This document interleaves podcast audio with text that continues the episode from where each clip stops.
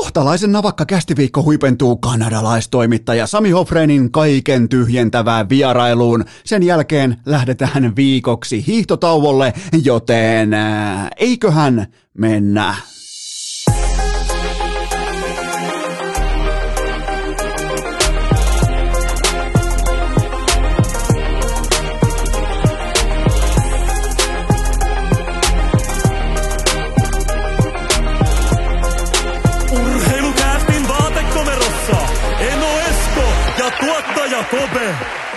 Tervetuloa te kaikki mitä rakkahimmat kummikuuntelijat vielä kertaalleen pienen toviin urheilukästin pariin on perjantai kolmas päivä joulukuuta ja minä, tuottaja Kope ja apulaistuottaja Hunume pahoitellaan välittömästi sitä, mikäli taustalta kuuluu ikävää viimaa, koska meidän vauhti täällä hiihtoladulla jo nyt on about 55 kilometriä tunnissa.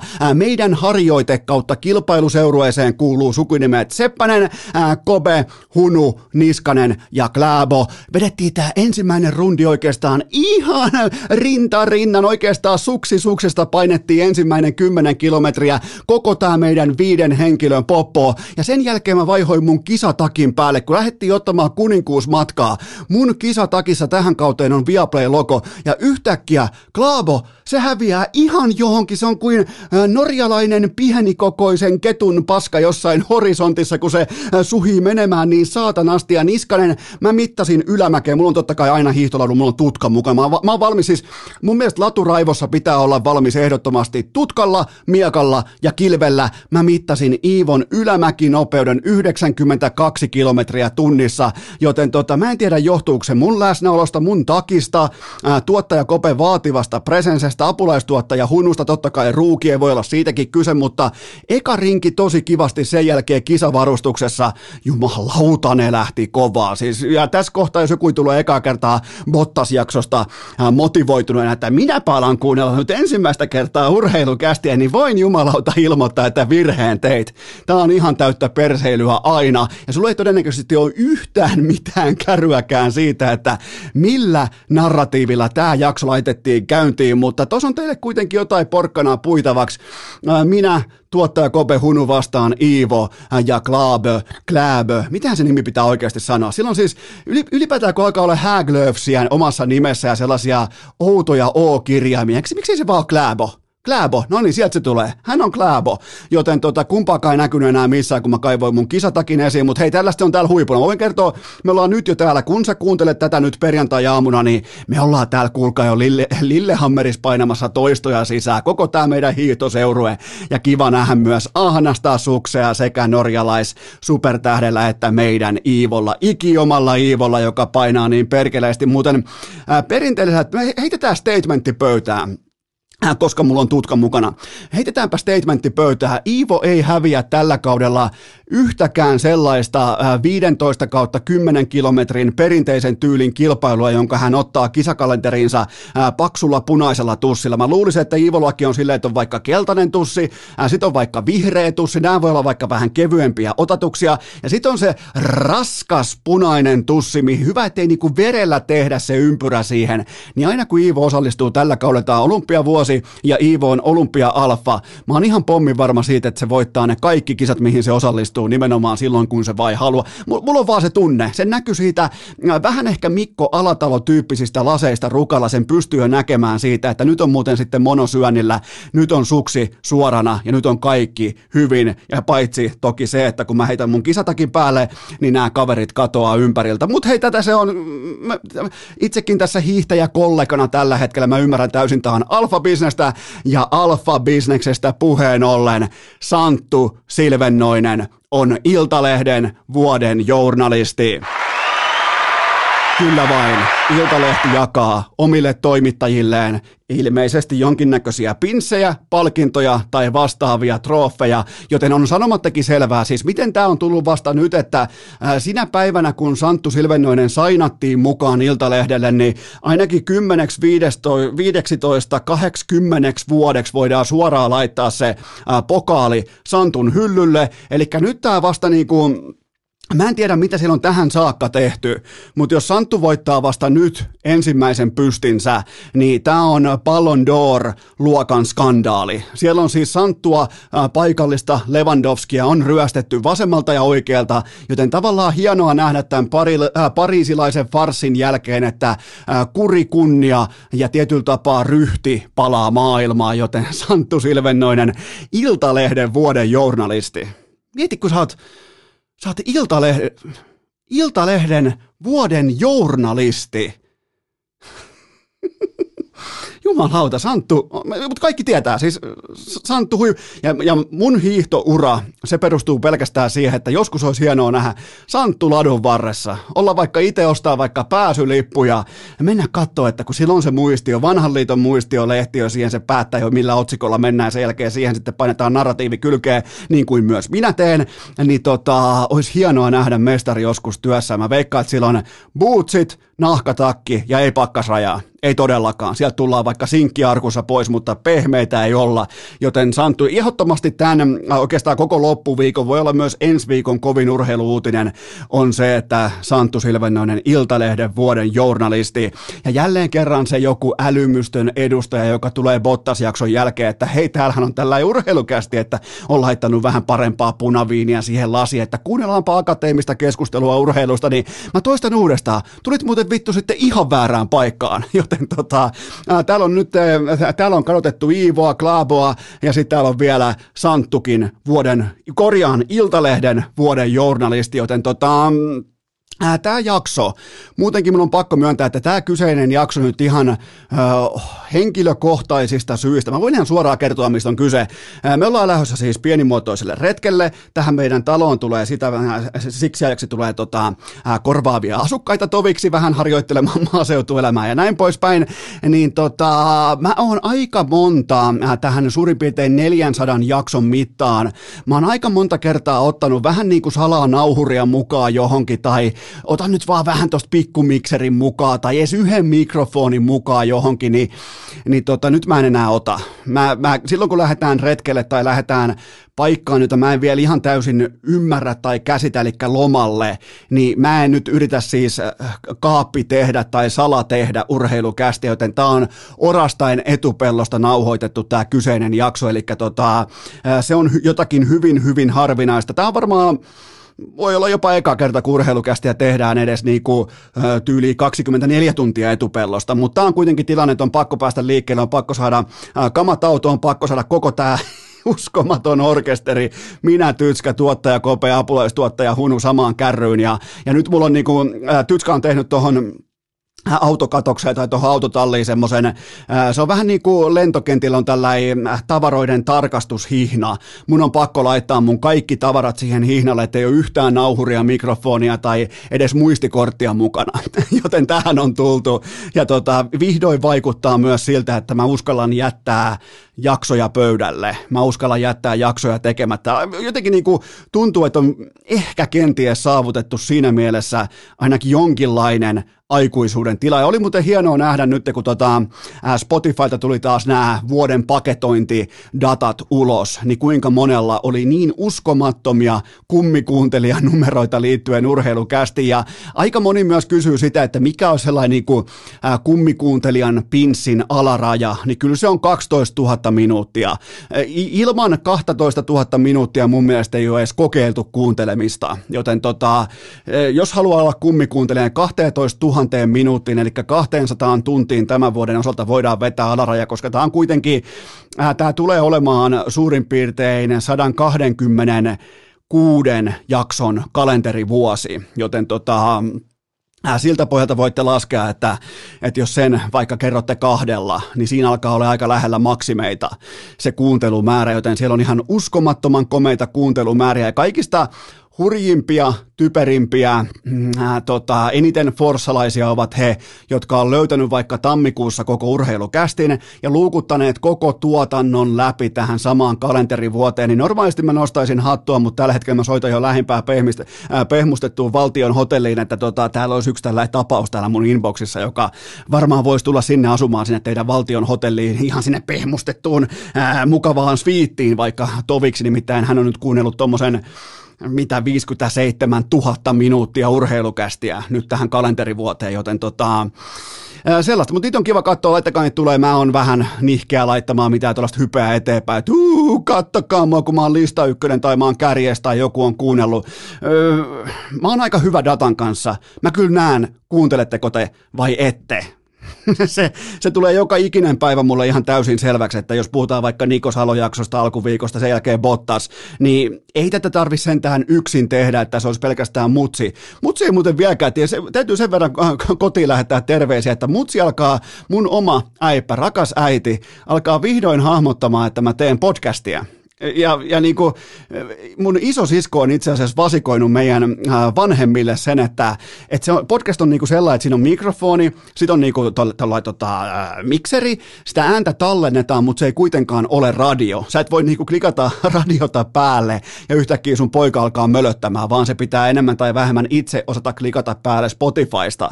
Se kyseinen, okei, siinä kohtaa tiputaan kärryille, mutta tohon asti menee helvetin hyvin.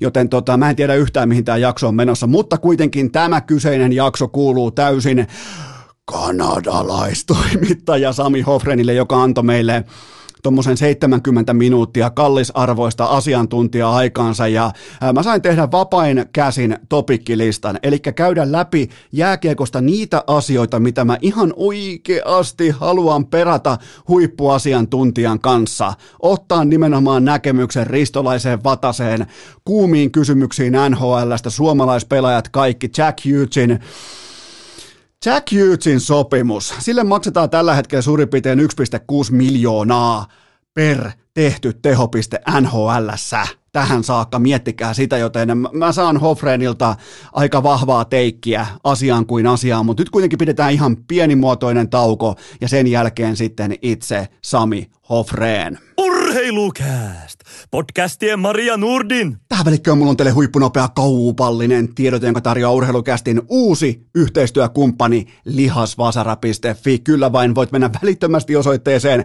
lihasvasara.fi. Tämä on täysin uusi tapaus mulle ja kenties myös sulle, mutta kaikki, ketkä seuraa mua somessa, tietää, että mä palaudun aika voimakkaastikin hiihtokaudella ää, tällaisesta hiissaustyyppisestä perinteisen tyylin liikkeestä nimenomaan lihasvasaralla. Tämä ei ole mulle mikään uutuus. Toivon, että otatte sellaisen käyttöön. Menkää osoitteeseen lihasvasara.fi. Siellä on nimittäin Booster M2. Se on normaalisti, se on siis tämän lihasvasaran, tämän lihashuoltovasaran merkki. Se on siis Booster M2. Se on normaalisti 189 euroa ja nyt se on alle 120. Se on tässä ja nyt. Se on, se on siis, se on todella, todella, se on mielenköyhä, se on mielenvikainen hinta. Se on alle 120. Mä en edes kehtaa mulla on sen verran pieteettiä ja vähän niin kuin jopa korvennusta rinnan alla, että mä en edes kehtaa kertoa, että paljonko mä maksoin mun omastani tuossa 13 kuukautta sitten, mutta se ei ollut alle 120. Joten Booster M2 osoitteesta lihasvasara.fi, mä toistan lihasvasara.fi ja Booster M2, ää, siinä suurimpana vahvuutena on se, että se säätää sen hierontavastuksen automaattisesti ja reagoi esimerkiksi vaikkapa lihaskireyteen ja muihin oleellisiin tekijöihin, joten sä voit vaan keskittyä siihen pitelyyn, siihen orastavaan paineeseen ja se älykkäästi se vasara antaa sulle informaatiota päivän tilanteesta, joten siinä on mukana ää, kuusi erilaista hierontapäätä. Niitä muuten kannattaa sitten ihan oikeasti vaiheella. Jos sä vaikka hierot pohkeita, penikoita, ää, reiden vaikka ulkoreiden kalvoja näin poispäin, niin kannattaa vähän lähteä hakemaan sitten erilaisia hierontapäitä. Ää, ja akku kestää ilman lataamista useita, useita sessioita kerrallaan. Sitä tarvii ladata suurin piirtein viisi kertaa talveen, noin hatusta vedettynä, ehkä kuusi, seitsemän kertaa talveen, mutta se kestää todella hyvin joten ota se osoite talteen ja laita pukin kontti kolisemaan. Se osoite on lihasvasara.fi. Sieltä kunnon vekotin booster M2 mukaan alle 120. Se osoite on lihasvasara.fi. Tähän kylkee myös toinen kaupallinen tiedote, jonka tarjoaa urheilukästin pääyhteistyökumppani Elisa Verkkokauppa. Ja nyt sitten voidaan heittää vielä kaiutin puoli. Ihan siis kylmästi vaan kajaripuoli, kaiutin puoli lyödään kertalaakista kuntoon. Nimittäin mä oon kerännyt teille Bluetooth-kajareita mihin tahansa rientoon saataville. Mä laitoin teille kolme vaihtoehtoa osoitteeseen elisa.fi kautta urheilukääst. Otetaan uudestaan elisa.fi kautta urheilukääst. Siellä on JBLn huipputykki, joka löytyy muuten multakin. Ää, siellä on Soundboxin sielunpoistaja ja siellä on Sonin Sonnin hajumoukari. Nämä on kunnon vehkeet. Näissä niinku, kun nämä laittaa soimaan, niin, niin jopa naapurikin tietää, että tuolla on muuten sitten kunnon kamaa. Nimenomaan miettikää irtokaiutin. Mä oon siis sitä ikäluokkaa, milloin Tällaiset, tällaisia kun, tällaista musiikin laatua ja volyymia kuultiin ehkä festareilla.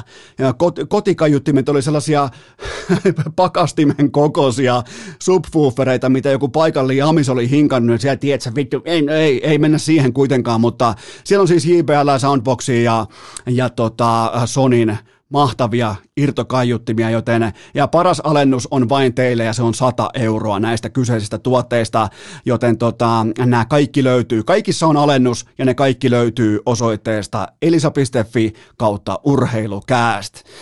Tähän vielä hännäksi huippunopea K18 tuoteinformaatio sen tarjoaa tutun tapaan Coolbet. Muistakaa triplaus viikonloppukäyntiin perjantaisin ja tuplaus sitten maanantaina tulille ja muistakaa, muistakaa ihan aina etsiä sitä parasta markkinatoppi kerrointa. Muistakaa ää, etsiä ää, nimenomaan sitä arvoa, mikä tulee ennen kuin edes kohde lähtee käyntiin.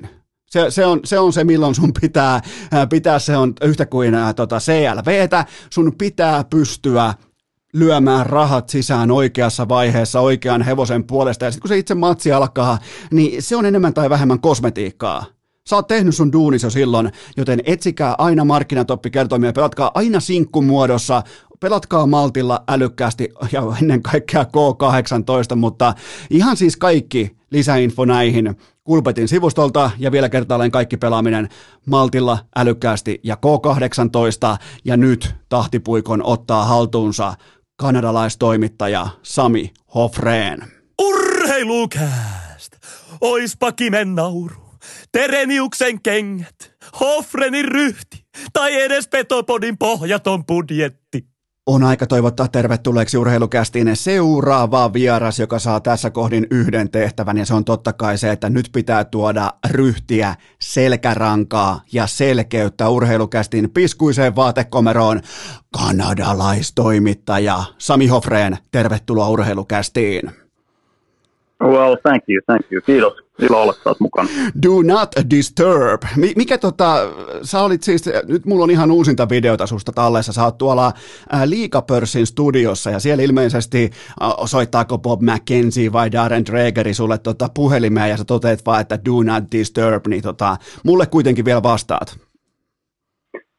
Se taisi olla, ei tainnut olla Batemanin käri. Mä en ole ihan varma tästä, siitä on aikaa sen verran, mutta jokainen, niin kuin tiedetään, niin aina kun ruvetaan nauhoittaa, niin pitää laittaa puhelin asianmukaiseen kuntoon, niin kuin tätäkin tehtäessä, niin kyllä sä tiedät tämän. Ja, ja mieti, kun, mieti, kun Batman on soittanut sulle, että olympiapelaajat tai niin kuin NHL-pelaajat vetäytyy olympialaisista, niin silloin ei pidäkään vastata.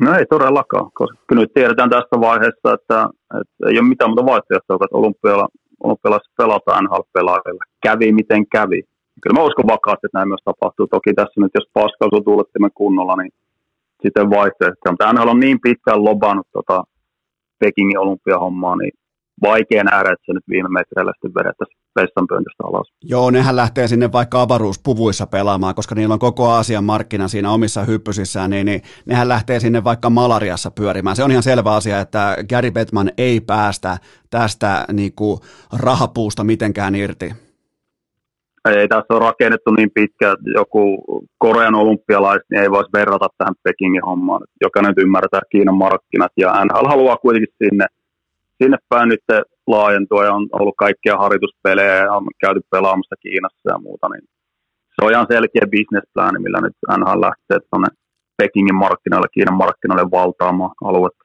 Ja onhan sekin aika lailla kuvaavaa, että jos vaikka katsotaan Stanley Cupin finaaleita vuosittain, niin eniten katsomme, toki volyymi on volyymia, mutta eniten katsojia tulee aina Kiinasta. Kyllähän se aina kertoo jotain. Kyllä, olisiko Buffalo seuraava ja Kiinan jälkeen, en tiedä. Buffalo. Ja se on muuten totta. Buffalo on nimittäin, niin, hei. Ei, kun mä just mä mietin, että Buffalo, kato kun mä aloin pohtimaan niin kuin, äh, osavaltiomarkkinana, mutta siis kaupunkimarkkinana Buffalo ja Chicago on varmaan kärki, onko oikeassa?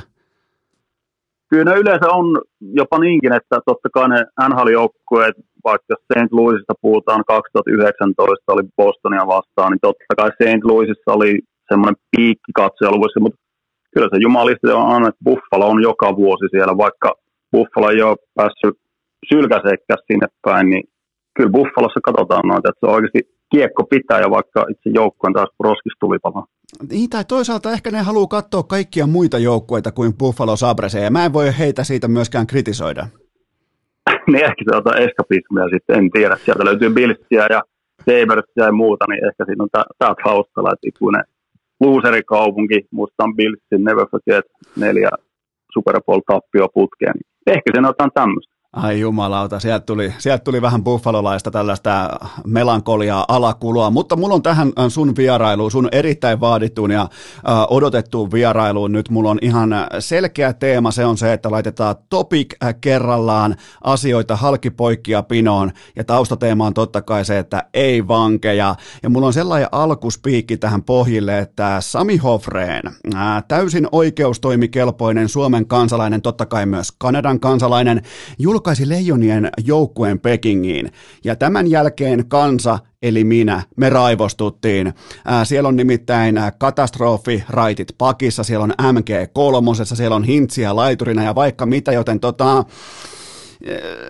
sä tiesit, että täältä tullaan nyt sitten ja sä joudut tähän tiukkaan paikkaan, niin ootko valmis?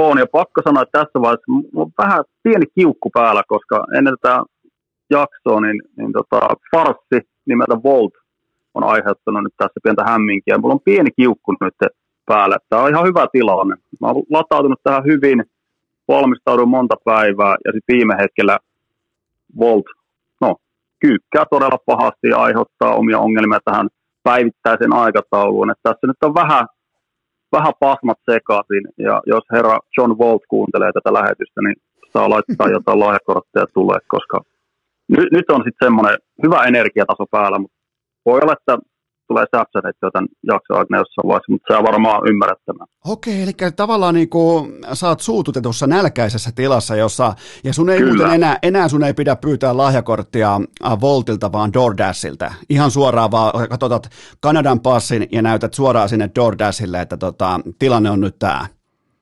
No heti kun yrityskaupat lyötiin säppiin, niin näköjään sen jälkeen sitten kaikki meni sitten tämmöinen tietynlainen ryhdikkyys ja muuta, mutta mä en antanut häiritä sen, koska jos mä oon sopinut jotain sun kanssa kelloaikatauluja, niin mä en tee niin kuin volt ja rupea kusemaan niiden päälle, vaan pidetään ryhdistä kiinni ja, ja nyt mennään sitten ilman ruokailua tätä jaksoa, mutta mä lupaan tehdä parhaan. Jos yhtään lohduttaa, niin täällä on tismalleen sama tilanne, mutta täällä maaseudulla niin voi siihen arvioaikaa laittaa aina 45-60 minuuttia lisää ihan suoraan. Toisin kuin teillä siellä ää, tota Helsingissä, missä asioiden pitäisi olla aika tiukastikin kellon puolesta mintissä, niin täällä voi siis niinku, täällä voi tapahtua ihan mitä vaan ja sieltä voi melkein myös tulla ihan mitä vaan, mutta pidetään kuitenkin hofreen, pidetään nälässä, tuodaan kiukkua pöytään ja, ja tota, ootko mun kanssa samaa mieltä siitä, että jos nyt kävisi sillä tavalla kuitenkin, että NHL-pelaajat vetäytyy ja koko kisat vaikkapa perutaan tämän uuden virusmuunnoksen takia, niin eikös Jalosen Jukan pitäisi kuitenkin julkaista ihan vaan meitä faneja ajatellen sekä kokoonpano että valmiit ketjurakenteet, jotta meidän spekulaation nälkä täyttyy? Erittäin kysymys. Kyllähän se viide näkökulmasta, niin totta kai sieltä varjo kokoonpano kehiin vaan, ja sitten jos vaikka pelattaisiin eurooppelailla, niin sitten voisi selitellä turnauksen aikana, että meillä olisi näin ja näin hyvä joukko, ja tämä ja tämä pakki olisi tässä ja tässä. Et kyllä se toisi semmoista. Tässä nyt on pyöritellyt noita eri maiden kokoonpanoja, Kanadaa, Ruotsia, USAta, Venäjää. Niin onhan tämä nyt parasta viirettä tähän kiekkosyksyyn, että saa spekuloida ja joka NHL-kierroksen jälkeen katsoa, minkä maan pelaat on kuumina. Totta kai tietysti Leijonen osalta aivan posketonta tykitystä ollut nyt nämä viime viikot, että tunkua on virusta tuohon joukkueeseen. Ei ole helppo tilanne jalosella kumppaneilla. Mä tota, kuten tiedät, mä aina joskus vähän otan polvennostojuoksua etuaikaa. Mä oon suurin piirtein mestikseen saakka valinnut kertailla jo kaikki suomalaiset jääkiekkoilijat mukaan tähän joukkueeseen, joten tota, tässä täs mennään aika tiukalla, tiukalla niin kuin otatuksella. Ja näin se pitää ollakin, totta kai. Tässä nyt on tullut itse pyöriteltyä sattuneesta syystä nyt noita KHL pelaavia pelaajia, SHL, Sveitsin liigassa, SM-liigassa, Karjala-turnaus pelattiin tossa. Ja jos nyt kävisi niin, että NHL ei mukana olympialaisissa, niin kyllä se aika lähellä olisi sitten tota Karjala turnauksen joukkuetta Leijonien osalta, että jokainen ymmärtää, että olisi se aikamoinen antikliimaksi, ei mitään Eurooppa, Euroopassa pelaavia pelaajia kohtaan, mutta kun tiedetään, että nyt olisi se sukupolvi, joka ei vielä kohdannut toisiaan maajoukkueessa, niin oishan se aikamoinen limpo. Mä, Jouduttaisiin pelaamaan europelailla. Mä, mä, voin mennä tota jopa sillan verran pidemmälle tässä asiassa ja todeta, että ilman NHL-pelaajia mä en katso sekuntiakaan olympialätkää. En, en, en siis, en, en sekuntiakaan. Mä katson vaikka Rene Rinnekankaan tai Iivon uusintoja ennemmin. Etkä ole varmaan ainoa. Et kuinka moni meistä on fiilistely jotain vuoden 2018 olympialätkäturnausta. Aika hiljasta ollut. on ollut hyvin hiljasta, mutta hiljasta ei ollut Eno Eskon inboxissa, kun Hofreen julkaisi miehistönsä, jossa on siis pakistossa Rasmus Ristolainen ja Sami Vatanen. Eli sä oot nyt virallisesti sitten RR70 ja Sami, Vat- äh, Sami Vatasen äh, faniyhdistyksen uunituore puheenjohtaja. Niin mitä tunnelmia tämä valinta herättää ja kenelle tästä kuuluu mittavin kiitos? Kyllä se varmaan Eno Eskolle sitten kuuluu. Et, et kovaa debattia kuulemma ollaan käyty tuolla teikäläisen DM-bokseissa ja mitä näitä chatteja, TikTokia ja muita on. Mä en niistä tiedä itse, että TVn kautta ei tule palautteet itselle, mutta nämä on ehkä, Ristolainen varsinkin, niin on semmoinen pelaaja, joka herättää keskustelua ja perustelisin Ristolaisen sen, että kaikki nyt ymmärtää realiteetit. Hyökkäyksessä on runsauden pulaa, se on selvä homma puolustuksessa ei niinkään. Ja sitten siellä on vielä tiettyjä pelaajia, Nutivaaraa, Jokiharjuudet tullut loukkaantuneena. Niin siinä on se kourallinen NHL-pakki ja suomalaisia NHL-pakkeja, jotka pelaa vakiominuutteja. Ja Ristolainen kuuluu mun mielestä tuohon joukkueeseen. Ja muistaa, että Leijonat pelaa kahdeksalla pakilla, neljällä pakkiparilla. Niin jostain ne on revittävä ne NHL-tason puolustajat, ja Ristolainen on NHL-tason puolustaja edelleenkin, se on ihan selvä on. Niin, tuossa on kyllä vähän sellainen sellai tuntuma kaiken kaikkiaan, että on olemassa Heiskanen, sen jälkeen on Lindel, ja ja otetaan siihen vielä varmana korttina sitten sellainen hakanpää, josta me tiedetään, mitä se on, mutta aika, Joo, paljon, aika, paljon, aika paljon sen jälkeen joutuu heittämään lottokuponkiin hattuun, koska joku Olli Määttä, totta kai voi vetää jälleen kerran hyvät kisat, näin poispäin, niin todella isoja kysymysmerkkejä pakistossa. Todella paljon, ja Määttä oikeastaan, mä näkisin, että viime kevään tai pelattiin kesän puolella näitä MM-kisoja, niin Määttä pelasi niissä kisoissa itse Jalosen luottopapereihin hän on se pelaaja, johon Jalonen luottaa ja pääsi näkemään sitä, vaikka ne MM-kisat on ihan eri kinkerit kuin olympialaiset, mutta just tämä kokemus, yhteiset kokemukset, Jalosen vankkumaton luottamus, niin Määttä kuuluu tähän osastoon. Mutta sitten siellä on pelaaja, kuten Juuso Välimäki, erikoisessa tilanteessa siihen nähden, että pelaa huippujoukkueessa, joka menestyy, mutta peliaikaan tulee aika tiukasti. Mutta kyllä Välimäki on sen luonteinen jätkä, että hän on kuitenkin pelannut kapteenina nuorten maajoukkuessa ja aika jämäkkä nuori pelaaja. Et kyllä mä uskon, että Välimäki on tuossa joukkueessa kanssa. Ja aika monipuolinen pakki, pystyy pelaamaan vähän puolustavassa roolissa, kiekollisestikin aika pätevä. Että hän on varmaan tuossa, sanotaan vaikka Välimäki, Hakaanpää, pakkiparikin voisi olla yksi. Mihin, Mutta kyllä sen jälkeen, niin kyllä se ovi on auki Euroopassa pelaaville pakeille tällä hetkellä myös. Mihin, mihin sun suurin piirtein asettuu sitten vaikka Niko Mikkola ja Bobi Lehtonen? Bobi Lehtosen tilanne on vaikea, koska hän on nyt pitkään sivussa ja Vatasen kanssa hän nyt kilpailee tuosta Euroopakin paikasta, jotka pystyy pelaamaan ylivoimalla. Mutta Lehto on ehkä normitilanteessa, hän olisi kyllä tuossa mukana kilpailemassa ainakin paikasta. Mm. Mikkola on myös erittäin mielenkiintoinen, koska hän on myös Jalosen luottopelaaja tuosta 2019 joukkueesta. Ja vastuuta on tullut vähän, no voisiko sanoa rajallisesti, että se on ollut jotain 13-14 minuuttia iltaa kohti ja alle 10 peliä pelattuna. Mutta Mikkola on kyllä semmoinen jätkä, että hän on nimenomaan puolustussuuntaan erittäin luotettava.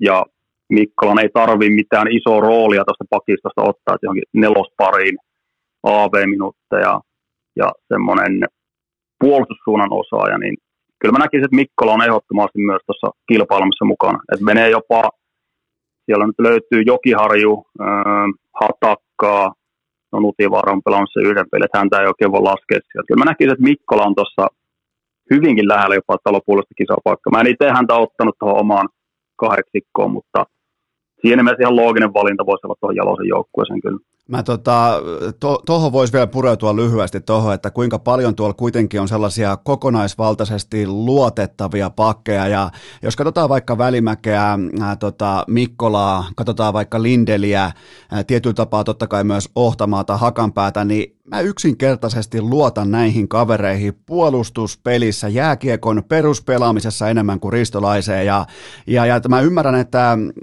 aika niin kuin sun keskeinen argumentti on totta kai se, että Ristolainen on meritoitunut oikea NHL-tason pelaaja, niin mulla on todella konkreettisia luottamusongelmia jääkiekkoilijan nimeltä Rasmus Ristolainen siellä kaukalossa. Avaa vähän tarkemmin. Mä vielä sen sanon, että Ristolainen on tällä hetkellä tosi polarisoiva pelaaja. Ehkä polarisoivin pelaaja nyt. Patrick Laine on ollut hyökkäys semmoinen, että sieltä löytyy niin puolesta ja vastaan, mutta hän on tietysti maalitykkinä pystyy myös takoa tulosta, mutta Riistolainen on pakkina. On tullut vähän tämmöinen joka kausi oikeastaan kautta joka vuosikymmenkin ollut tämmöisiä tiettyjä pelaajia, en puhu nyt suomalaispelaajista, mutta NHL tämmöisiä, jossa niin sanotut tilastonörtit ja sitten vanha liitto ottaa yhteen ja siellä on semmoinen yksi pelaaja, joka on sitten kiistakapulana. Ja Ristolaista on tullut vähän tämmöinen pelaaja. Että se on nyt ihan fakta homma, että katsoo edistyneitä tilastoja ja tilastootantaa Ristolaisen uralta, niin kiistatta hän on siellä heikommalla puolella ollut ja tämäkin kausi on ollut vaikea. Sanheimin kanssa ovat pelanneet ja kyllä niin maali odottamat ja kaikki edistyneet tilastot näyttää aika heikolta, mutta pitää siis pitää myös katsoa niitä pelejä. Et se on helppoa vaan pläräillä noita tilastorivejä, mutta se vaatii myös aika paljon hommaa kautta aikaa. Että vaikka katsoo ne pelit ja mitä siellä pelissä tapahtuu, miten ne tilanteet keskeytyy. Ei se voi olla niin, että yksi pelaaja viisikossa vetää sitä koko viisikkoa alaspäin.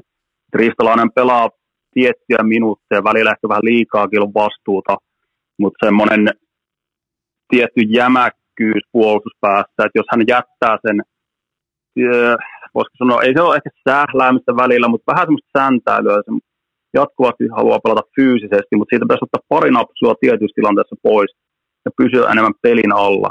Ja tämä on ihan ehdoton Jalosen mandaatti pakeille.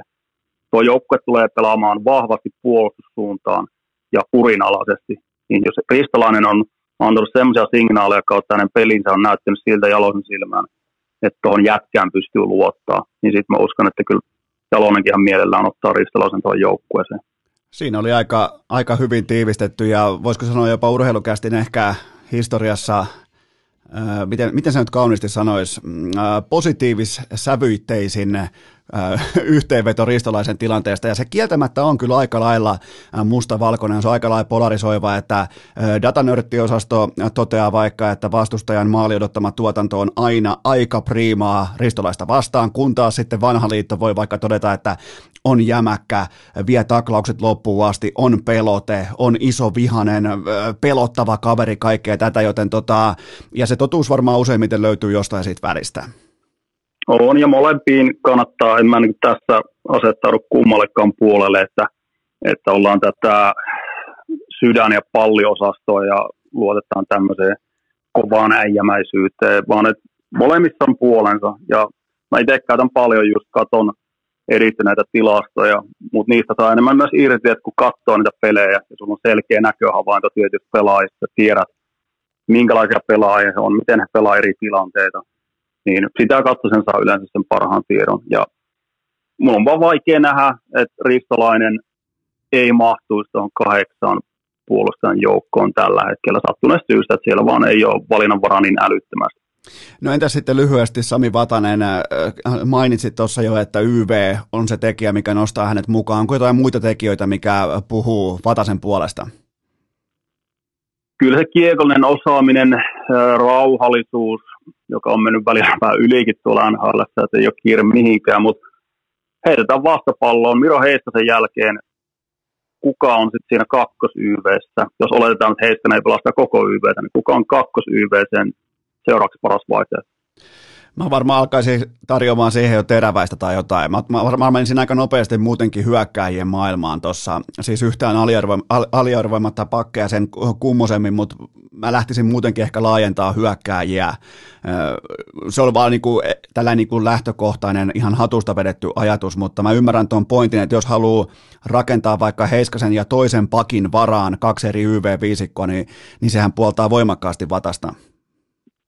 Joo, ja sen takia mä ottaisinkin Vatasen tuon joukkueeseen. Mulla on myös omia epäilyksiä Vatasen äh, jopa luistelun osalta, vaikka hän on nuorempana tunnettiin maagisena luistelijana, mutta ei se kolmekymppisellä jätkellä enää ihan luontaisesti tule, että sä oot räjähtävämpiä pelaajia, ja Vatan ei ole kuitenkaan ajoittaa ollut vähän flekmaattinenkin tuolla NHL, mutta kuitenkin se paineen alla pelaaminen – ja Karjalassa pelattiin pienessä kaukalassa, joo, vaade oli pienempi kuin NHL ja pelaajien laatu ei lähellekään sama, mutta kyllä sen näkee Vatasesta, että, että kiekollinen varmuus ja siihen on jopa tullut yksinkertaisuutta siihen hänen syöttöpelaamiseen, että se ei ole enää ihan samanlaista coast to coast ja ei tietenkään voi pelitavallisesti ollakaan, mutta paineenalla operointi, viivapelaaminen, niin näistä se rakentuu ja kyllä siinä näkyy se kokemus sijoittumisena näin, että eihän nyt syyttä ole pelannut noin pitkään NHL, että pystyisi tällä hetkellä mun mielestä taiteen puolesta pelaamaankin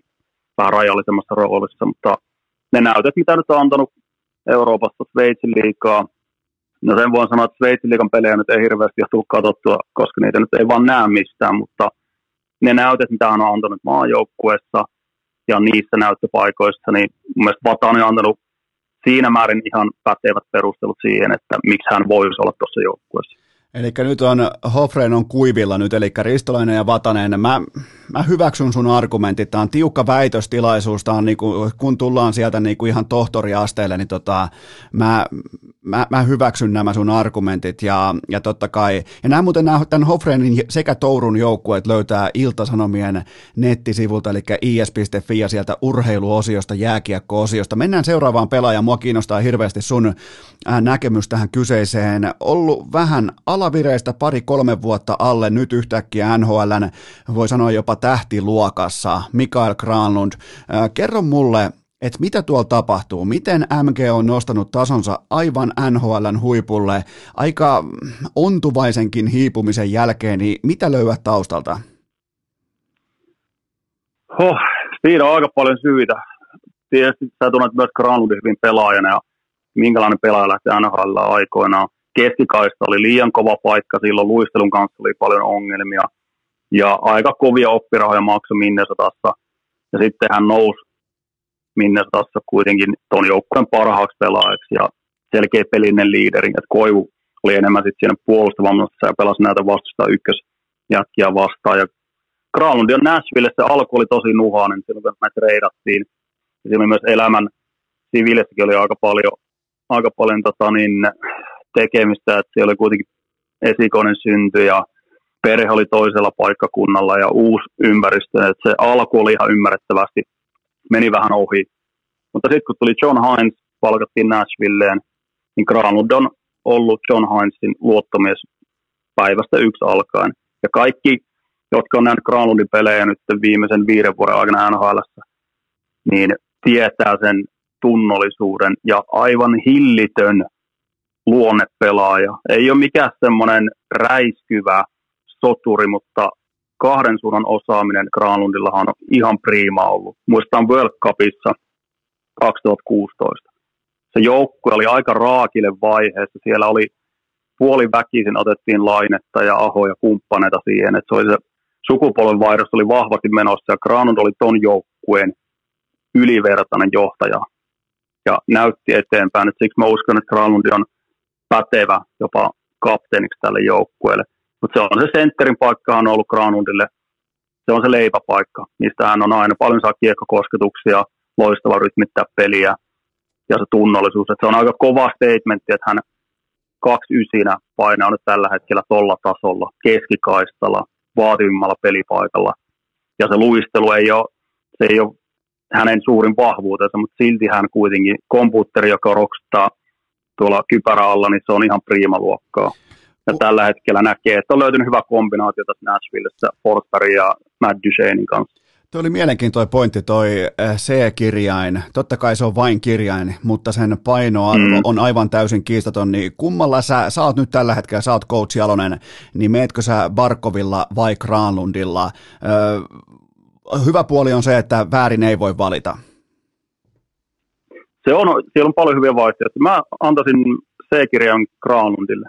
Ja siinä tulee olla sitten Barkovi Aho A-rinnassa, mutta mä antaisin Granlundille tässä vaiheessa. Okei, mä, mä tavallaan puollan tota, ja mä, mä vielä niin kuin haluan nostaa siihen sen, että kun laitetaan leijonapaita päälle, ja, ja nyt mä en vertaa siis vaikkapa Ahon tai Barkoviin, mutta keskimäärin kun laitetaan leijonapaita päälle, niin Mikael Granlund on se the man siellä kaukalossa ollut aina, ja tota, mä, siitä syystä mä hyppään sun puolueeseen tässä. Joo, ja tässä mä laitoin Granlundin kolmas ketjun keskelle, mutta tämä nyt kertoo vaan enemmän siitä leijoneen hyökkäyksen materiaalista. Tuo top 9 tulee olemaan ihan posketon. Parkkov, Aho, Granlund. On sitten vaikka Hinski kolmosen keskellä. Se on sitten oikeastaan se ja sama. Että mä niin molemmat perustelut kyllä ostan, että Hintz, Granlund. Mä näkisin, että mä laitoin siihen Hintz, Granlund, Kasperi, Kapanen kolmosketjuksi. Ja Hintz nimenomaan ton joukkueen yksi, ellei jopa luisteluvoimaisin pelaaja näistä hyökkäistä ja se dynaamisuus, millä hän pystyy pelaamaan. Ja Dallasin vaarallisin yksilö illasta toiseen ollut viimeiset neljä viikkoa. Niin kyllä mä näkisin, että Granlundi on parempi pelin rytmittää keskikaistalla. Ja sitä kautta mä nostan Granlundin keskikaistalla. Hintsi on, Hintsi on, äh, pystyy sentterän kanssa pelaamaan tosi luotettavasti, mutta semmoinen vauhtikone ja pelaaja, joka pystyy viemään sen pelin tosi voimakkaasti hyökkäyspäätyyn, kiekonpitokyky ihan huippuluokkaa. Granlundi on tämmöinen klassisempi sentteri, tähän ketjuun, mutta niin kuin sanoin, molemmat siinä keskellä nyt pystyy pelaamaan. Tuossa on neljä NL0 ykköstenttiä tuossa joukkueessa, mikä on aivan sairasta, ennen näkemätön. mä, tota, mä tykkään tuosta sun kolmosketjusta, vaikka mulla itsellä on erilainen, mutta toi Hintsin nopeus, dynamiikka, Granlundin tietokone, sijoittuminen, läsnäolo ja Kasperi Kapasen sellainen alati vaarallisuus, hyökkäyssuuntaan, saumojen haistaminen ja näin poispäin, niin tuossa on kyllä, tuossa on, Hofreen on, siellä on nyt oltu jossain nuotion äärellä ja piirretty taktiikkataulu, nimittäin tuossa on nähty valo. Kyllä tässä on monta, monta unetonta yötä tullut vietettyä ja katsottua NHL ja tehtyä eri rustauksia. Tämä, tämä on ollut kyllä herkullista spekulointia, koska ei tämmöistä aikaisemmin ollut. Katon tosiaan piruuttaan 2006 Torinon joukkueen hyökkäyksen ja oikeastaan koko joukkueen kokoonpanon, niin ihan eri luokan nipusta puhutaan yksilötasolla nyt tällä hetkellä, eikä mitään pois siltä joukkueelta. Se oli kaikkien aika leijana lätkää, mitä tuo joukkue pystyi pelaamaan, mutta ihan kun lähdetään yksilö vastaan yksilövertailussa, niin siinä on se ehkä pari pelaajaa mahtunut siitä joukkueesta tähän joukkueeseen niin ihan primissa siihen aikaan, kun he olivat, niin se vaan kertoo sitä laajuudesta tällä hetkellä. Ja sekin kertoo leijonien laajuudesta, varsinkin hyökkäyksessä, että kun mä katson näitä vedoksia muista kärkimaista, mä en pelkää yhtäkään. Kyllä sä varmaan muistat jonkun Naganon tai Salt Lake Cityn tai Torinon tai tällaisia vastaavia, niin kyllä sä varmaan pikkuhoffana muistat sen pienen pelon siitä, että ai, ai, ai noilla on noiki, ai siis noilla on noiki heittää tohon, niin mä en pelkää yhtäkään. Mä en pelkää edes Kanadaa enää. Kanada on hyökkäyksen ja no, puolustus se on mielenkiintoinen. Sinne puolustukseen ihan varmasti siellä voi olla tosi yllättäviäkin nimiä, koska siellä on aina haettu kombinaatioiden kautta. Jopa pakkipari ollaan otettu mukaan. Sama pakkipari seurajoukkueesta. Että joku Mackenzie Weegar voi olla semmoinen pelaaja, että ei varmaan monien papereissa ole tällä hetkellä, mutta Weegar Ekblad on semmoinen pakkipari, joka voisi olla. Että siellä on otettu aikoinaan Chris Kunitz on päässyt joukkueeseen Sidney Crosby rinnalla.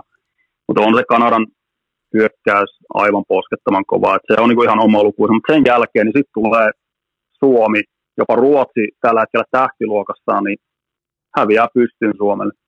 Ruotsilla on se laajuus on, on paljon kovempi, että siellä on tälläkin hetkellä se 25 kipaletta pelaajia, jotka on tehnyt sen 10 pistettä. että Suomella se on tusinan verran, mutta absoluuttinen kärkiosaaminen.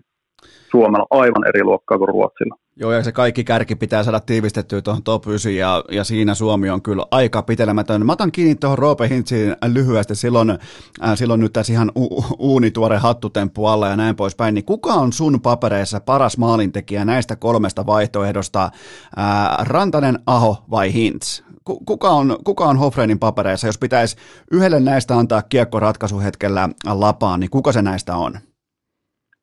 Ratkaisuhetkillä, nyt on paha. Mä sanoisin Mikko Rantanen. Ratkaisuhetkellä Mikko Rantanen. Pikkasen menee aho edellä. Pikkasen, mutta toi, toi on vaikea. Toi, kysyt huomenna tuon saman kysymyksen, niin sitten se voi olla eri vastaus. Mä, mä otan kans... Mä näkisin, että Mikko Rantanen on semmoinen alfa tällä hetkellä. Tälläkin hetkellä pelaa ykkössentterinä. on, mä näen, että Mikko Rantanen voi tulevaisuudessa olla. Hänen paikkansa voi löytyä keskikaistalta. Mieti sitä tilannetta, että jos niillä olisi McKinnon ja Rantanen eri ketjuissa, niin voisi rakentaa tuommoisen McDavid Drysaitel asetelma siinä. Rantasella on kaikki kyvyt pelata kärkiketjun sentterinä ihan vakituisestikin.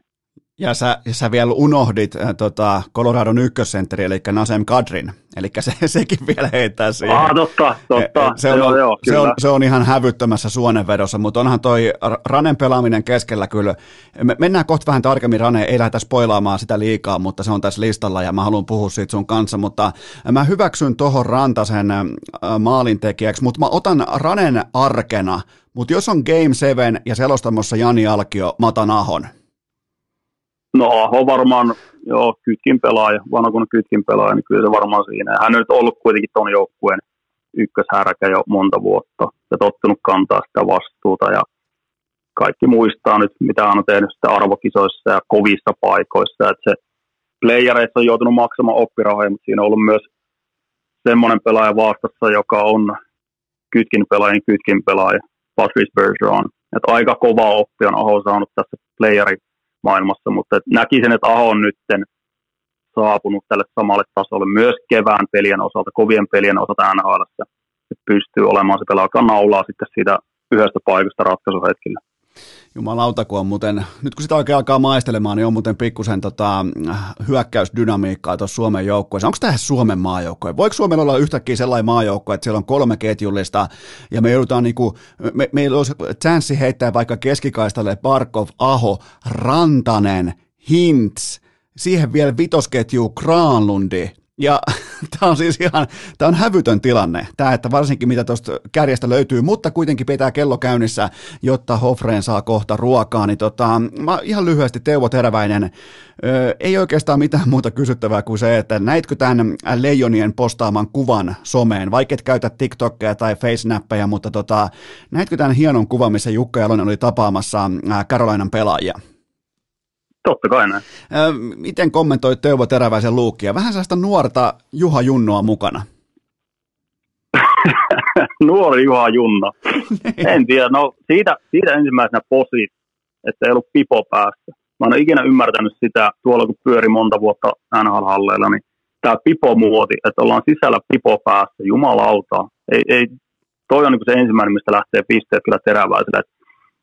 Tukka ei ollut kammattu, mutta pipo ei ollut päässä, että siitä niin posit, mutta tämä on tätä nuorten pelaajien muotia, millä nyt mennään, ja kyllähän tuosta kuvasta myös nousee esille aiemmin mainitun Ristolaisen presenssi, että siellä on mittatilauspuku on kyllä haettu varmaan pari päivää ennen tuota kuvaa, et siinä ollaan mietitty. Terävänä vähän tuollaisella rennommalla pukuluukilla tuossa kuvassa.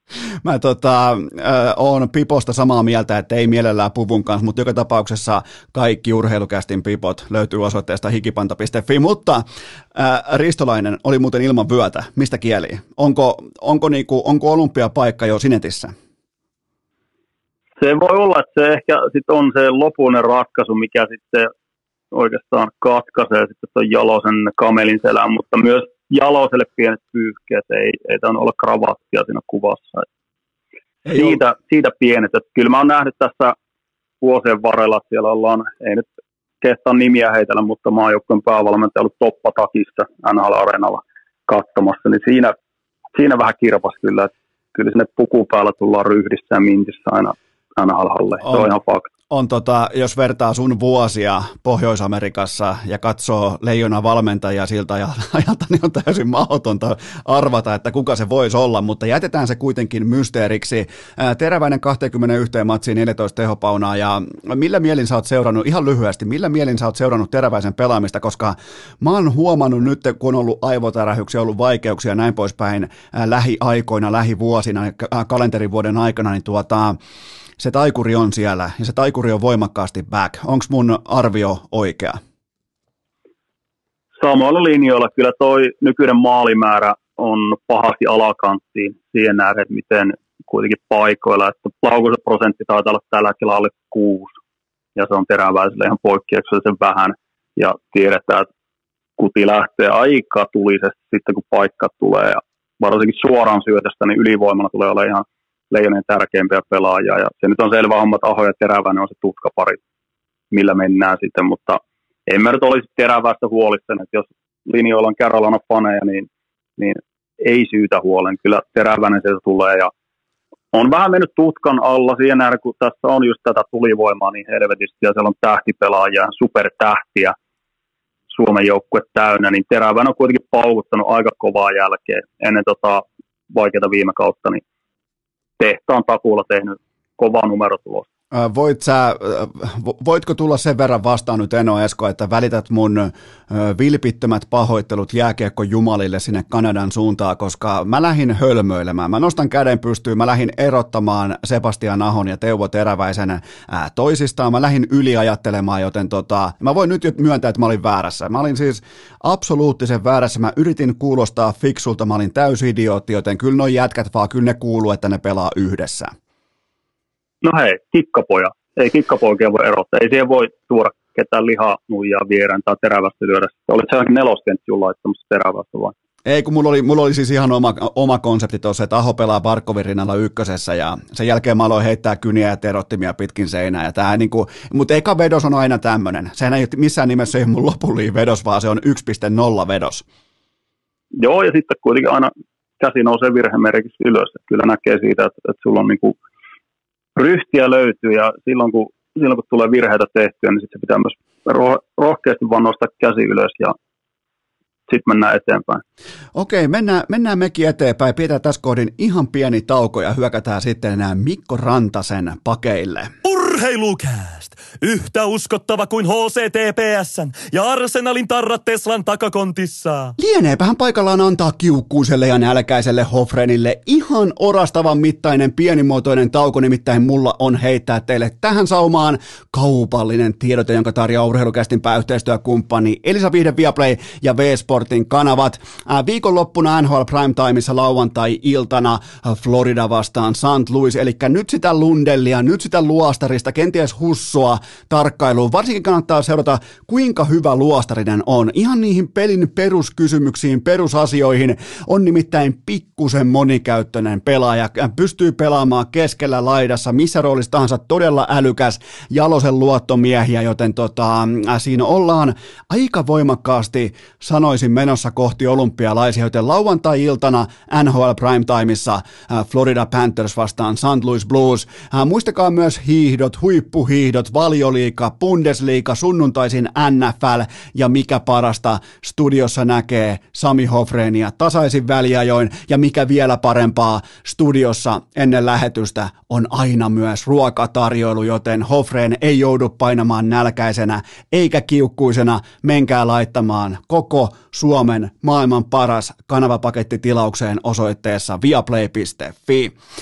Tähän kylkeen mulla on myös toinen huippunopea kaupallinen tiedote, sen tarjoaa EA Sports. It's in the game. Äh, mikään ei ole niin hienoa kuin ottaa se uusin NRI esiin. Tiedätkö, sulla on sitten mikä tahansa konsoli ja otat kokoonpano veivaamisen tulille. Teet vaikka, otat suomalaisista sun unelmapelaajat vaikka leijonista kasa ja vertaile reitingejä. Vähän yrität päässä vielä pääkopan sisään lähinnä itsesi kanssa, että miten toimii kemiat, kaikki tää. Ja NHL 22 on jokaisen pukin kontin halutuin kova paketti. Älä missaa erittäin toimiva laadukas, soiva peli. Ja mä tykkään siis, mä en tiedä miten te lähestytte NRin pelaamista, mutta mä tykkään veivailla kokoonpanoja, etsiä kaikkia kombinaatioita ja, ja edetä vähän niin kuin narratiivi edellä siinäkin hommassa, joten tota, ottakaa NHL 22 lahjalistalle, joko itsellenne tai siihen läheiselle, niin te olette valmiita olympialaisia, olette valmiita pitkään pitkään kaavostalmeen. Se on, kulma, se on nätti heittää takkaa pikkutulet ja sen jälkeen NRI pyörimään jotain kivaa siihen kulhoon ja ehkä yksi kylmä siihen viereen, niin se on kulkaa laatuaikaa, joten käykää ostamassa uusi NHL 22 ja kaikki lisäinfo osoitteesta ea.com ja nyt takaisin itse asiaan. Urheilukää! Mikäli tämä jakso ei ollutkaan odotuksiin nähden täysi fiasko, niin suosittele kästiä yhdelle ystävällesi. Ja sittenhän me jatketaan suoraan Mikko Rantasella, eli vieraan totta kai kanadalaistoimittaja Sami Hofreen, ja käydään läpi leijonia, käydään läpi NHL-pelaajia, käydään läpi nimenomaan sitä, eh, ihan, ihan sitä keskeisintä, kauneinta kermaa siitä kakun päältä, ja tähän kuuluu totta kai Mikko Rantanen, joka on GAR tilastossa, kokonaisvaltaista pelaamista äh, kuvastavassa tilastossa koko NHL-kauden kolmanneksi paras pelaaja tähän saakka, niin, ja on pelannut kaiken lisäksi vielä vähemmän otteluita kuin hänen kärki äh, vastustajansa, niin kuuluuko, autetaan tällaisella helpolla, pitäisikö ihan oikeasti siirtää Mikko Rantanen tai Mikko Rantasen siirtyä supertähtipelaajana ihan pelkästään keskelle? Kaikki kyvyt on siihen. Tämä on hyvä tietysti tämä kertoo Coloradosta, mutta että kun McKinnon tippui pois ja se keskustelu on pyörinyt aika paljon siinä, että Mikko Rantanen on niin hyvä pelaaja, koska hän pelaa McKinnonin kanssa. Mä en ole tätä argumenttia ostanut itse pitkään aikaan, että kyllä Mikko Rantanen eihän mitään kellukkeita tarvitse tuolla kentällä, pystyy pelaamaan isoja poikia vastaan ja se, mikä Rantasessa nyt on tapahtunut parin viime vuoden aikana, mitä mä vähän itse epäilin tuossa silloin, kun hän NHL tuli, pelitaidot ja nämä, nämä on ihan huippuluokkaa, se on ihan selvä homma, sen näkee jo niin kuin sokeekin äijä, mutta se, mikä Rantasessa on ollut viime vuosina, niin sieltä on tullut semmoista, kun se on pitää supertähtenä, sä ymmärrät sen, että pitää olla röyhkeä, pitää olla vähän vittumainen siellä kentällä. Ja kun on ton kokoinen äijä, niin pitää löytyä semmoista luonnetta ja vähän semmoista tietynlaista kukkapoikaakin sit siellä kaukalossa, että Rantanen on maailman kiltein mies kaukalon ulkopuolella, mutta siihen on tullut semmoista sopivaa särmää ja näyttää sitä fyysistä presenssiä, mikä hänellä on, ja se kaikki voimatasot on ollut ihan huippuluokkaa viime vuosina, niin semmoinen, että hän haluaa olla ton joukkueen äijä, joka näyttää eteen joka vaihdossa, niin tämä on se iso muutos, mikä Rantasen kohdalla on tapahtunut ja se, mitä vaaditaan ykkössentterinä. Barkovilla oli ihan sama tilanne. Olin, olin, just, tulossa, olin just tulossa tohon, että, niin, olin just tulossa tohon, että voit vaikka suoraan ottaa tuon Barkovin tohon, että mitä Barkov ensin, sitä Rantanen perässä. Kyllä, kyllä, ja molemmilla on se, että nämä on tämmöisiä unelman vävypoikia, mutta ei siellä kaukalossa oikeasti pyydellä anteeksi, että sitten siellä pitää olla, sä oot joukkueen ykköstähti, niin sitten siellä pitää myös olla semmoinen, semmoisella asenteella painaa menemään. Barkkovi on jopa lähtenyt leipoakin noissa tilanteen jälkeisissä. Et siinä on niinku kuvastunut se, että sä et voi kääntää toista poskea kuvainnollisesti siellä kaukalossa. Et jos joku tulee sua tökkimään ja pyritään aina tietysti ykköstähtiä saamaan raiteeltaan ja yritetään päästä ihon alle, niin pitää myös välillä antaa takaisin. Ei nyt tarvitse lähteä mihinkään myllyihin, mutta, mutta kuitenkin semmoinen perusolettamus on siinä, että sä et ota taka-askelia kaukalossa. Piste. Ja ylipäätään se, että vastustajan tietoisuudessa selkäytimessä pitää olla se, että henkisesti ton kaverin yli ei voi kävellä. Ja, ja se, se reviiri, se, se raja, se pitää tehdä selkeäksi. Tällä hetkellä Mikko Rantanen myös tekee sitä. Kyllä, ja sitten toi monipuolisuus siinä, että Rantanen tuli NHL, oli ehkä enemmän jopa pelin tekijäkin, vaikka maalimäärät oli heti toisella kaudella taas enemmän maalejakin kuin syöttää, mutta kuitenkin ollut vähän semmoinen syöttölauta aikaisemmin, mutta tällä hetkellä niin ihan semmoinen pelaaja pystyy se 50 plus 50 pistettä painamaan kauteen. Et se on se niin tasapainossa tällä hetkellä, se pelintekovoima ja sitten viimeistelytaito, niin ne on ihan huippuluokkaa. Ja laitureista kun puhutaan, niin Rantanen menee ihan, ihan siihen ykköskoriin, että ei tuosta liikasta löydy kyllä hyvänä päivänä ei löydy yhtään parempaa laitahyökkää kuin Mikko Rantanen. Sun, tota, sun kollega Ville Touru heitti Ranen kolmosvitjaa, niin voitko avata niitä syitä lyhyesti, että minkä takia Ville Touru vihaa Mikko Rantasta? Se on hyvä kysymys. Jotain on ilmeisesti hampaankolossa. Et siinä oli hyvin kyseenalaisia kokoonpanon ratkaisuja. Tuli kyllä saman tien sukille siinä. Nautettiin tuossa alkuviikosta tuo tuoreen lähetys, mutta niin kuin äsken käytiin, niin kyllähän tuo top 9, että se, miten se rakentuu, rakentuu ja sitten miten nuo tutkaparit, että on aika helppo tehdä tuo top 9 siinä mielessä, että sieltä löytyy ne tietyt tutkaparit ja sitten se kolmas lenkki vaan pitää sitten, miten sä haluat arvottaa näitä ketjuja, mitä, minkälaisia pelaajia sinne, pitää olla myös sitä puolustusvalmiutta, mutta kun Rantanen ja Barkko, ne on molemmat myös ilman kiekkoa, ihan timaattisia pelaajia. Ja ymmärtää kyllä puolustusvastuut, niin se on aika ihanteellinen tilanne lähteä nyt kikkailemaan näiden kokoonpanojen kanssa, mutta en mä usko, että Rantasen kuppi menisi nurin siitä, että jos hän on kolmosen laidalla, jos sieltä löytyy tyyli hints vaikka keskeltä ja muuta. että se on sitten jännä nähdä, miten sitä pelutusta tehdään. Et peliaikaa tulee rajallisemmin näille kärkijätkille kuin NHL-seurassa. Niin se tietysti määrittelee sen, mutta kyllä mä lähden siitä, että Mikko Rantanen on ykkösen laidalla tai toisen ykkösketjun. Suomella on kaksi ykkösketjua ja sitten se, miten laittaa nimelliseen järjestykseen, niin se on sitten Jalosen päätettävissä. Toi tota, muutenkin tuossa top 9, niin ei ole ihan hirveästi sellaisia urheilijoita, jotka alkaa tuittuilemaan tai protestoimaan. Et se, on, se on eittämättä yksi Suomen joukkueen vahvuuksista, koska sitä leipää ei ole jaettavaksi kaikille koko ajan joka paikasta samalla tavalla kuin NHL, mutta tuossa ei ole kyllä yhtään sellaista, jolta voisi edes odottaa minkäännäköistä protestia, ja se kääntyy ihan automaattisestikin Suomen vahvuudeksi ja tästä pitää antaa myös kiitosta Jaloselle, että Jalonen on, esimerkiksi Kasperi Kapanen oli semmoinen pelaaja silloin, kun oli kotikisat 2016. Jalonen kävi silloin Torontossa joulukuussa, vietti siellä paljon aikaa. Totta kai näki muitakin pelaajia Kanarin junnuliikasta, mutta Kapanen oli se pelaaja, minkä takia hän oli Torontossa paikan päällä. Hän halusi selvittää, minkä luonteinen jätkä, millainen pelaaja Kapanen on, mitä hän ajattelee, tulee tuohon kisajoukkueeseen, niin miten hän käsittelee sitä tilannetta, että ei välttämättä ole se ykkösjätkä siinä, mutta tärkeä pelaaja. Oli silloin pelas AHL, taas pelitaiteen puolesta ehdottomasti kuulunut joukkueeseen automaattisesti, mutta Jolanen kävi itse selvittämässä sen tilanteen ja loppu on tietysti historia. Se oli aika tarinallisesti hienoa, että Kapan oli lopulta joka ratkaisi mutta siellä oli paljon kysymysmerkkejä, mutta tässä joukkueessa, vaikka hyökkäyksiä osalta katsoo, niin Jalosella on toden, todella monen pelaajan kanssa löytyy yhteistä historiaa ja nuorten maajoukkueesta hyviä kokemuksia, niin tämä myös tuo sitä luottamusta pelaajan valmennuksen välillä. Mullakin on Kasperi Kapanen joukkueessa ihan puhtaasti siitä syystä, että hän on riittävän hyvä jääkiekkoilija ja tällä hetkellä hän ei aiheuta meteliä ympärillään.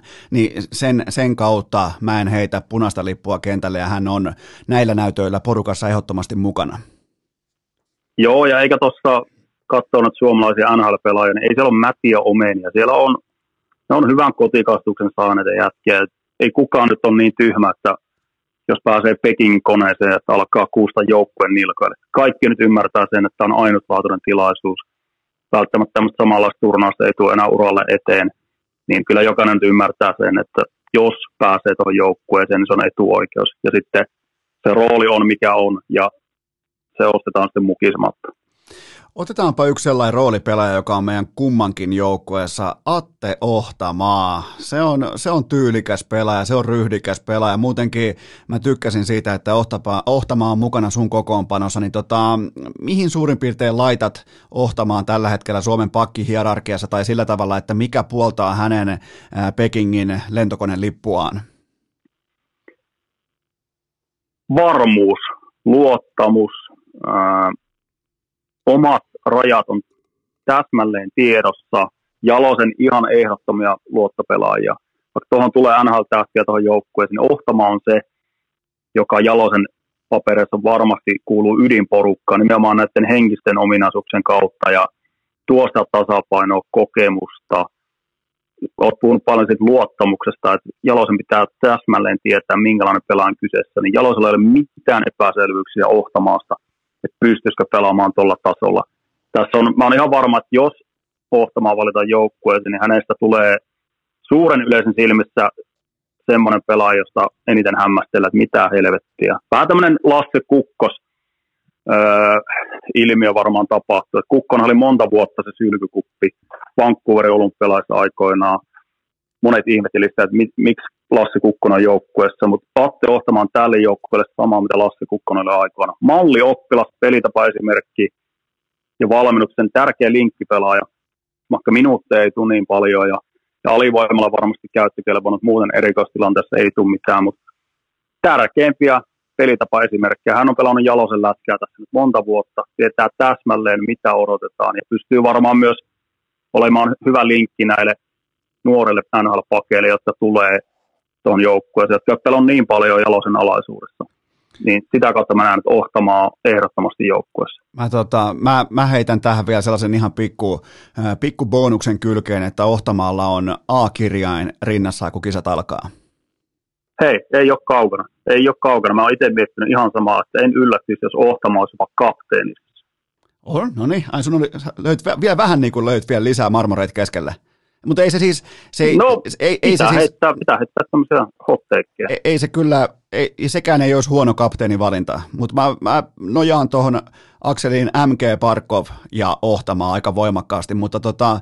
Ö, miten... En mä kapteeniksi heitä, hei, ei nyt missään kapteeniksi, mutta A-rintaa, niin Okei, okay, okay, mä kuulin väärin. Mä, mä olin, kato, joo, mä toivoin sut niin kovaa check tähän kohtaan, että mä ajattelin jo, Älä nyt, nyt taas täyttyy sähköposti vihapostista. Että siellä on nyt jo, mä oon siivonut jo Vataisen ja Riskalaisen näihin liittyvä sähköpostia nyt tässä on tarpeeksi. Älä nyt perhana rupea liikaa venyttää kirjekuorta nyt. Okei, tota, eli Ohtamaalla voi kuitenkin olla A rinnassa ja on meillä molemmilla ihan selkeä valinta, mutta mites, mites tällä sanotaan, että Topi Niemelä vetäisi valot alas, olisi ylivoimaisesti U20-kisojen paras pelaaja ja liikadominanssi jatkuu samanlaisena, niin olisiko mitään sellaista skenaariota, millä Niemelä saisi paikan Pekingin kisajoukkueessa nimenomaan sun papereissa?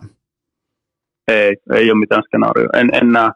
Topi Niemelä on, on kirjoittanutkin moni yhteyksiin sen, että siinä pelityylissä on hämmentävän paljon samaa, mitä nuorella Erik Carlsonilla. Ihan lähtien näistä tyyliseikoista, että siellä on pommi varmasti seurattu silmäkovana nuorena poikasena Oulussa Erik Carlsonin pelejä, mutta – just tuossa Oulussa olin lauantaina katsoa paikan päällä. Mä näin tuon perjantai lauantain IFK-kärppien välisen ottelun. Niin kyllä Niemelä on vielä puolustussuuntaan on aika raakille pelaaja. Et kiekollisesti ihan tämän liikan paras puolustaja hyökkäyssuuntaan nimenomaan. Ja kiekolliselta taidoiltaan se luistelu, se on niin höyhenen kevyttä. Mutta ilman kiekkoa, niin siellä tapahtuu välillä jopa aika räikeitäkin pelinlukuvirheitä. Et mä näen, että MM-kotikisoissa Niemelä voisi olla mukana, mutta nämä kinkerit tulee aivan liian nopeasti vielä Niemelälle. Se on sillä, sillä selvä. Hypätään Kaapo kakkoon. Jos kakko jatkaa tällä tendenssillä, tällä viime viikkoina nähdyllä drivilla, totta kai pelaaminen on ollut aika hyvin aihiossaan tässä pitkin syksyä, mutta nyt ollaan nähty myös tehoja, niin kenet kakko korvaisi tuosta neljän ketjun paketista nyt noin niin kuin lähtökohtaisesti, kenen paikalle, jos koska kakkohan on tällä hetkellä pelaamassa itseään kohti kisakonetta, niin mihin rooliin, mihin tehtävää, kenen paikalle lähtisi tarjoamaan? Ei siinä oikeastaan tällä hetkellä ole kuin yksi paikka tuosta mun omasta nipusta, eli se olisi kolmosketjun laitaan, koska nelosketjun mä en kakkoa laittaisi tällä hetkellä. Että aika ihanteellinen pelaaja ylimääräiseksi hyökkääjäksi tuomaan sitä energiaa ja semmoinen pelaaja, joka pystyy sitten, jos tulee loukkaantumisia, niin sitten hänet pystyy heittämään myös vähän tuonne ylempiinkin ketjuihin. Mutta että lähtisi kisoihin ylimääräisenä hyökkääjänä ja aika vahvassa lennossa ollut viime kierrokset ja Kakoltakin löytyy Jalosen kanssa yhteistä historiaa. Mutta kyllä Kakon kokonaisvaltainen pelaaminen on kehittynyt paljon tässä nyt viimeisen parin vuoden aikana. Viime kaudella oikeastaan tuli semmoinen iso steppi sillä saralla, että en mä näe Kakkoa mitenkään riskialttina pelaajana tuolla pohjaketjuissa, mutta tällä hetkellä on vaikea löytää tuosta 12 hyökkään joukosta sellaista paikkaa, että syrjäyttäisi automaattisesti, mutta semmoinen pelaaja, joka pystyy, on aika flow-pelaaja, sitten jos pääsee kovaan liekiin, saa onnistumisen, niin voi olla ihan jopa semmoinen pelaaja, joka ratkoo joitain pelejä, mutta hyvä vaihtoehto ylimääräiseksi hyökkääksi tällä hetkellä. Koko kansa tarvitsee tällä hetkellä nyt justiinsa Hofrenin tuomioon. Onko Kaapo Kakko, onko se matkalla rivimieheksi vai tähdeksi NHL? Missä menee tällä hetkellä tällainen niin kuin horisonttikäyrä? Horisontissa vaikea nähdä nyt. En mä usko, että rivipelaajasta nyt puhutaan. Kyllähän sillä on syysä, minkä takia hänet aikoinaan varattu tuolla numerolla. Ja, ja nuoresta pitää tottunut olemaan ratkaisupelaaja. Kaapukakon luonne ei ole semmoinen, että hän, hän istuu semmoiseksi rivipelaajaksi. Että kyllä hän tietää omat kykynsä ja on aika itse varma kaveri, mutta kovia oppirahoja maksanut alkukaudella tai tuon ura alkuvaiheessa NHL, mutta nyt alkaa näyttää siltä, että, että kyllä kaikki saumat on olla semmoinen 60 pisteen pelaaja. Että se on sitten mitenkä arvottaa, että mikä on tähtipelaaja, mutta tulosketjuissa niin kyllä mä näkisin, että kakon paikka on siellä myös tulevaisuudessa. Että tämä vuosi on iso siinäkin mielessä, että pystyy pelaamaan koko kauden tulosketjussa ja valmennus on selvästi luottanut enemmän. Se on tullut sen kokonaisvaltaisemman pelaamisen kautta, että vaikka tulosta ei tullut, niin hän on saanut jatkaa siinä. Et se on hyvä signaali tuleville vuosille. Ihan nopeasti vaan tällainen välikommentti, niin mitä ajattelet siitä, että äh, Kaapon tällainen pit, pitkän linjan taisteluveli. Jack Hughes sai kahdeksan vuotta ja äh, kahdeksan miljoonaa per kausi, niin mi, mihin, mi, mitä maailmassa tapahtuu, voitko kertoa? tämä on tätä uutta normaalia, annetaan etupellosta ja toivotaan, että kehitys jatkuu kovana ja sitten muutaman vuoden päästä katsotaan, että huhuu, nyt on alelappu kourassa, mutta kyllähän ne on ihan helvetin isoja rahoja tuossa vaiheessa. Et käytännössä nyt ei NLS ei enää muutaman vuoteen maksettu tulosten perusteella tai näytteen perusteella, vaan sitä tulevaisuudesta. Tämä nyt on tämä uusi, uusi aika, miten NHL sitten pyritään löytää, löytää sinne palkkakaton alle lisää tilaa, että annetaan etupelosta näitä isoja sopimuksia. Siinä mielessä ihan linjassa, mutta ei tietenkään näytteen puolesta nyt ole vielä, vielä ansainnut noita rahoja. Okei, otetaan Puljujärvi, koko kansan biisoni, äh, kokonaisvaltaista pelaamista kuvaavassa Gartilastossa, myös siellä koko NHL top 30 sakissa, ja ootitko tähän kauteen lähdettäessä, että Pulju pystyy kantamaan oman vetensä nimenomaan tulosyksikössä, niin kuin nähtiin alkukaudessa, totta kai sen jälkeen tullut droppia kolmoseen ja näin poispäin, mutta mikä oli, mikä oli sun lähtökohta tähän sesonkiin Puljun tiimoilta, ja äh, yllätyitkö positiivisesti, vai oliko tämä nimenomaan sitä, mitä sä odotit? Alku määritteli tosi paljon, että onnistumisia. Et mä olin vähän pieniä kysymysmerkkejä oli siinä, että pystyykö pelaamaan koko kauden tulosketjussa. Et tietysti jos pelaa absoluuttisesti kahden maailman tämän hetken parhaimman pelaajan kanssa, niin se on aika piru hyvä tilanne, siinä, siinä riittää niin sanotusti minimin tekeminen, mutta totta kai siinä pitää myös pysyä näiden kahden veijarin rinnalla, mutta päässyt semmoiseen hyvään rooliin, että on semmoinen kaivuripelaaja ollut tuossa ketjussa ja se sama rooli itse olisi aika optimaalinen myös tässä kakkosketjussa, että jos se olisi vaikka Terävänen, Aho, Puljujärvi, niin hän ei ole se pelaaja, joka tuo sitä kiekkoa koko ajan, vaan että sitten tuo nimenomaan siellä hyökkäyspäässä ja laitojen lähellä kaksinkamppailutilanteet maali edessä painaa siinä rasvasia hommia, niin se on, se on hänelle ollut se ominaisin tapa pelata. Ja tietty suoraviivaisuus, mikä on puuttunut aikaisemmin, niin se on ollut läsnä lähes joka ilta. Et kyllä mä näen, että tällä hetkellä Puljärvi, no kaikki nyt on nähnyt, että se nautinta pelaamista kohtaan vaikeuksien jälkeen, niin se on aivan tapissa ja tuo paljon hyvää energiaa tälle koko leijana joukkueelle tuolla Pekingissä. Et, et on ehdottomasti pelaavassa kokoonpanossa mun papereissa. No entäs puljun horisontti? Siitä on ollut jonkun verran spekulaatiota, että mihin sen suurin piirtein voisi piirtää. Totta kai kaikki näyttää tällä hetkellä melko lailla hyvältä ja sehän on ensi kesänä sitten rajoitettu vapaa-agentti, niin mi- mi- mitä voidaan odottaa? Mi- Onko tämä onks 60-70 pisteen ukko? Mihin tämä asettuu?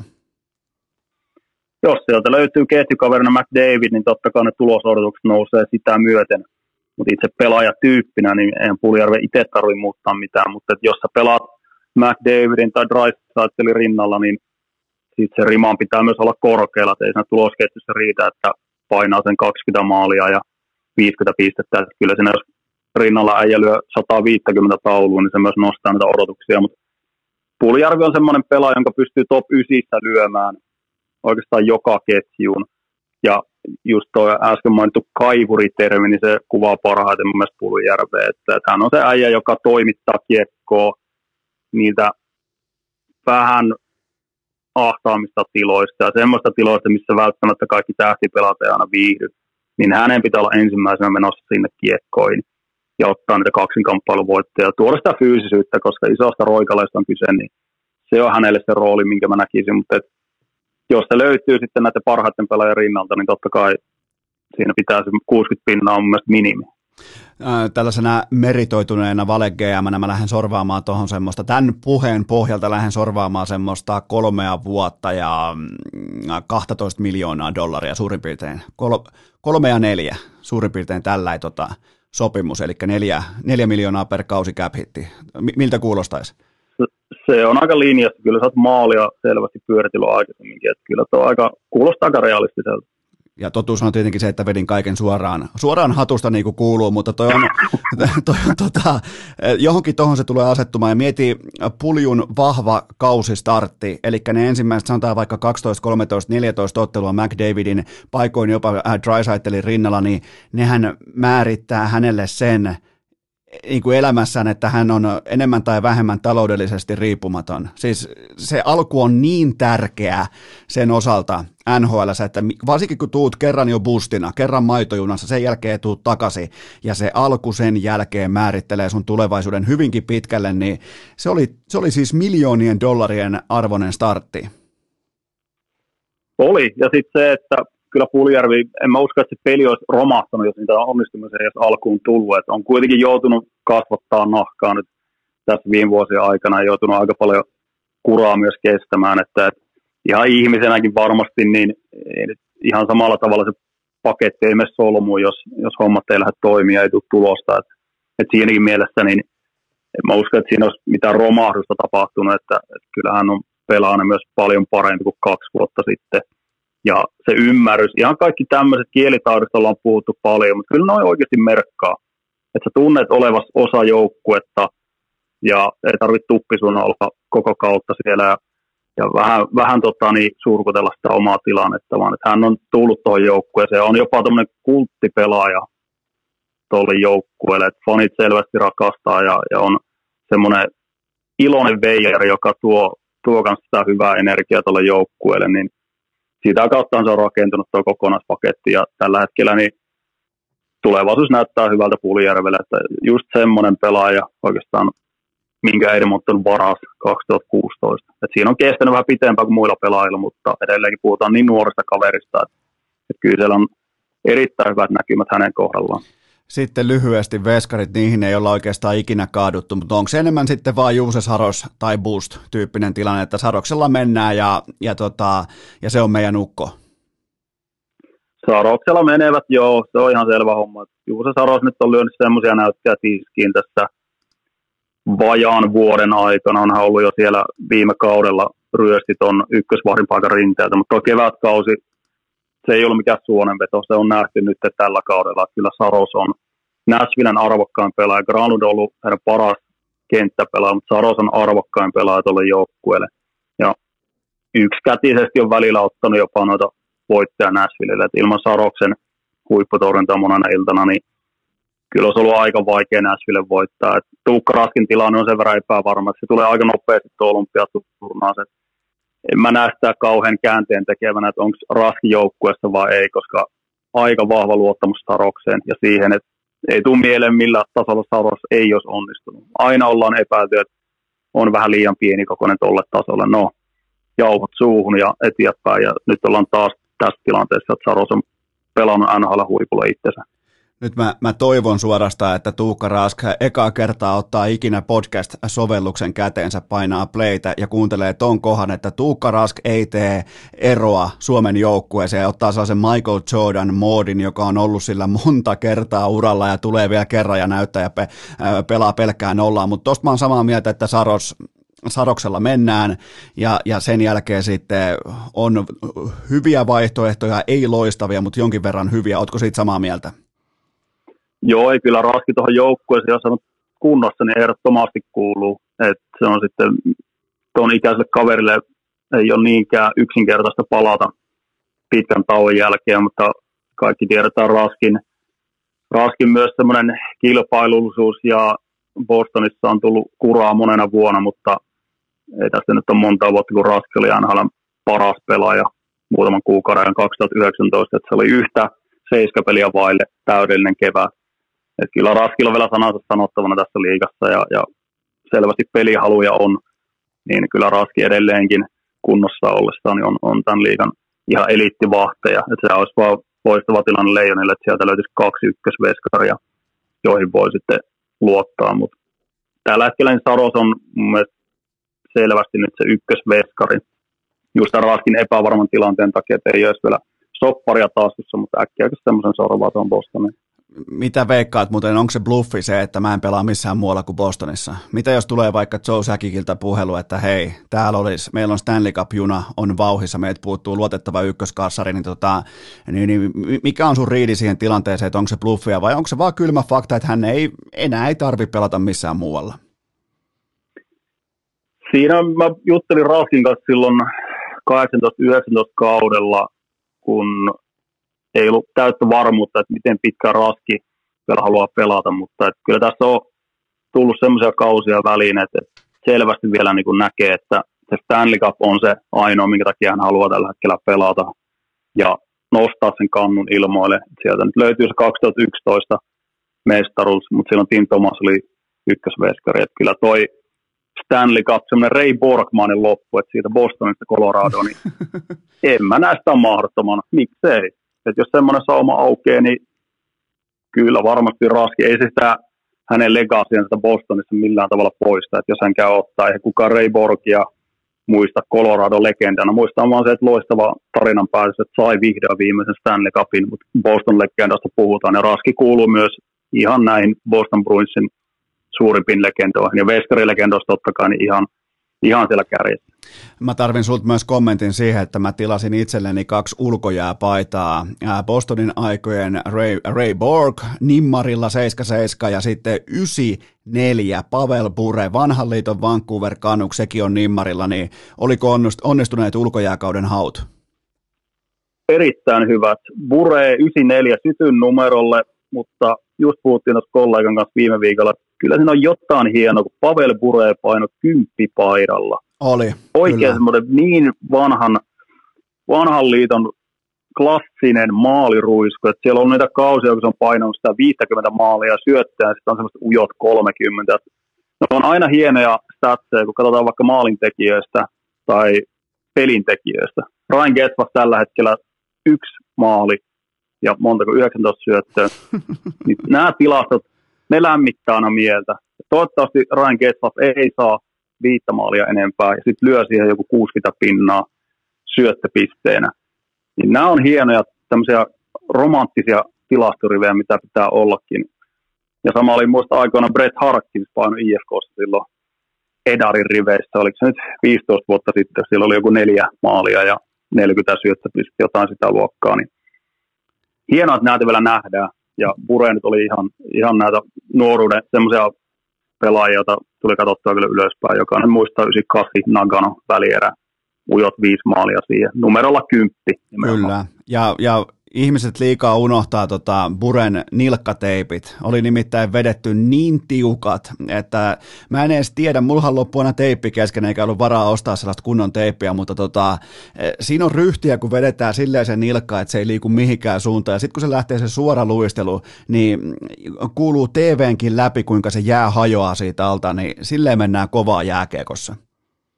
Joo, takeilla painoisilla aikana muistan. Mulla taas itselläkin olla takit joskus, olisiko D-junnuissa ollut, mutta sanotaan, että en, en mä sitä sisäistä pureita niin löytänyt kyllä sieltä, että ei se siitä niin ollut kiinni. Että, että kyllä Pavel Bure on ehdottomasti näitä legendaarisimpia nuoruusaikeen NHL-pelaajia, joita tuli katsottua kyllä silloin. Ja semmoinen mystinen hahmo oikein.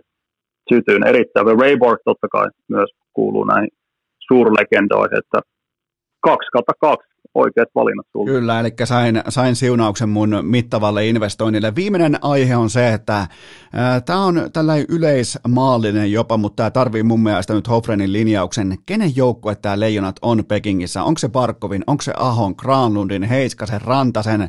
Jonkun pitää kuitenkin olla se Mikko Koivu tai Tuomo Ruutu. Ni, niin kenelle alustavasti laitetaan tämä viitta harteille?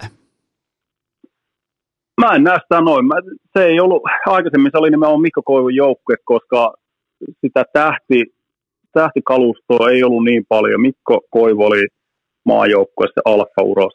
Tämä on nyt se, kun ei ole pelattu parhailla pelaajilla nyt arvokisoissa, Ja nämä kaikki on ihan absoluuttisella huipulla, Barkkuit, Rantaset, Ahot, kumppanit.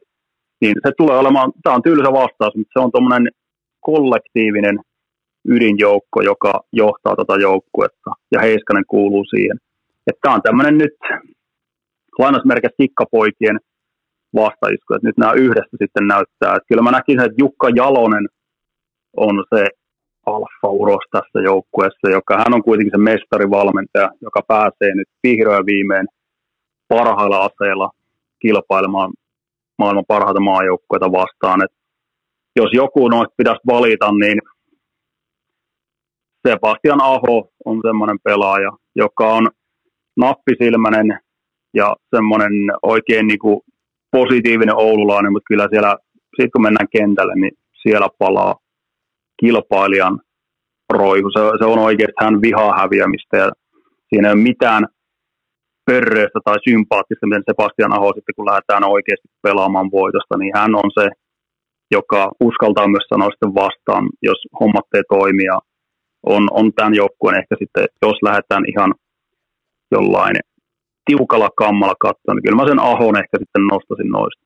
Aika kova, eli kollektiivista synergiajohtamista ja siitä sitten vielä Aho nousee pinnalle. Se kelpaa mulle oikein hyvin. Ja tein tässä, äh, katson sun kokoonpanoa samalla ja tein tuossa äskeisen puheenvuoron aikana sellaisen noterauksen, että äh, neljästä hyökkäysketjusta, jossa on siis totta kai 12 pelaajaa, niin 11 on voittanut joko MM-kultaa tai junnujen MM-kultaa. Osuvaa tollain, ihan vaan, en, en tiedä mistä osu silmään, mutta näin se on. Eli tota, ja ehkä vähän jopa yllättäen Alexander Barkov ei ole, ei ole tota, tässä porukassa. Eli hän on se, joka ei ole voittanut. Joo, Barkovi painoi silloin 15-vuotiaana ja U20-kisoissa, että silloin ei ihan vielä, vielä Jortikan joukkueet ollut siinä iskussa, että olisi voinut. Tai itse asiassa Helmisen alaisuudesta taisi olla noin ekaat ja sitten oli, oli noita muita, muita rostereita, mutta pitää paikkansa. Parkko sen jälkeen ihan kohtalaisesti kuitenkin menestynyt tuolla Elikkä, muilla areenoilla, siis, mutta tämä on voittaja täynnä tämä joukkue nimenomaan. Eli siis tavallaan jääkiekko on Parkkoville jo yhden velkaa, koska nä- näinhän se menee. Hän, hän ei kuitenkaan, niin kuin, tämähän on ihan selvä tapaus, Suomi voittaa olympiakultaa. Pelkästään jo tämän matemaattisen lopputuleman pohjalta Suomi lähtee ykkös kärkisonnina Pekingiin, eikö näin ole? Ai ohi Kanarin, näinkö on? No, no, no, nyt sitä hotteikkiä ei kukaan enää kuuntele, jaksokin on ihan lopussa jo. Ja mä oon, mä, mä, mä oon muutenkin menossa pienelle ää, tota, hiihtelytauolle, niin, niin, niin tota, jo, onhan tämä, tämä no, top kolmoses vähintään. Mitaliporukka, mitaliporukka papereissa ja sitten se on, jos siellä Venäjä tulee vastaan välierissä, niin jokainen tietää, miten Suomen ja Venäjän välissä arvokisaottelussa aina käy. No se nyt on ihan... Niin, se on, ihan siis mitali, mitali on realismia, se on ihan selvä homma. Venä, ja niin, kaiken mennessä nappiin, niin kyllähän se kulta, kulta on myös semmoinen sitten, mikä, mikä on täyttä realismia tälle joukkueelle, mutta ei mennä vielä liikaa asioita. En mä, en mä sitä Kanadaa sieltä ykköspallilta nyt tällä hetkellä tiputa vielä. Okei, mutta mä oon taas kääntynyt siihen puolueeseen, että mä en pelkää Kanadaa. Se on mun virallinen kanta. Se on urheilukästi virallinen kanta on se, että täällä ei pelätä enää Kanadaa, koska mä oon pelännyt Kanadaa varmaan tuolta Pitäisikö mennä vuoteen 96 saakka? Varmaan jostain sieltä alkoi Kanadan pelko, mutta sitä ei ole enää.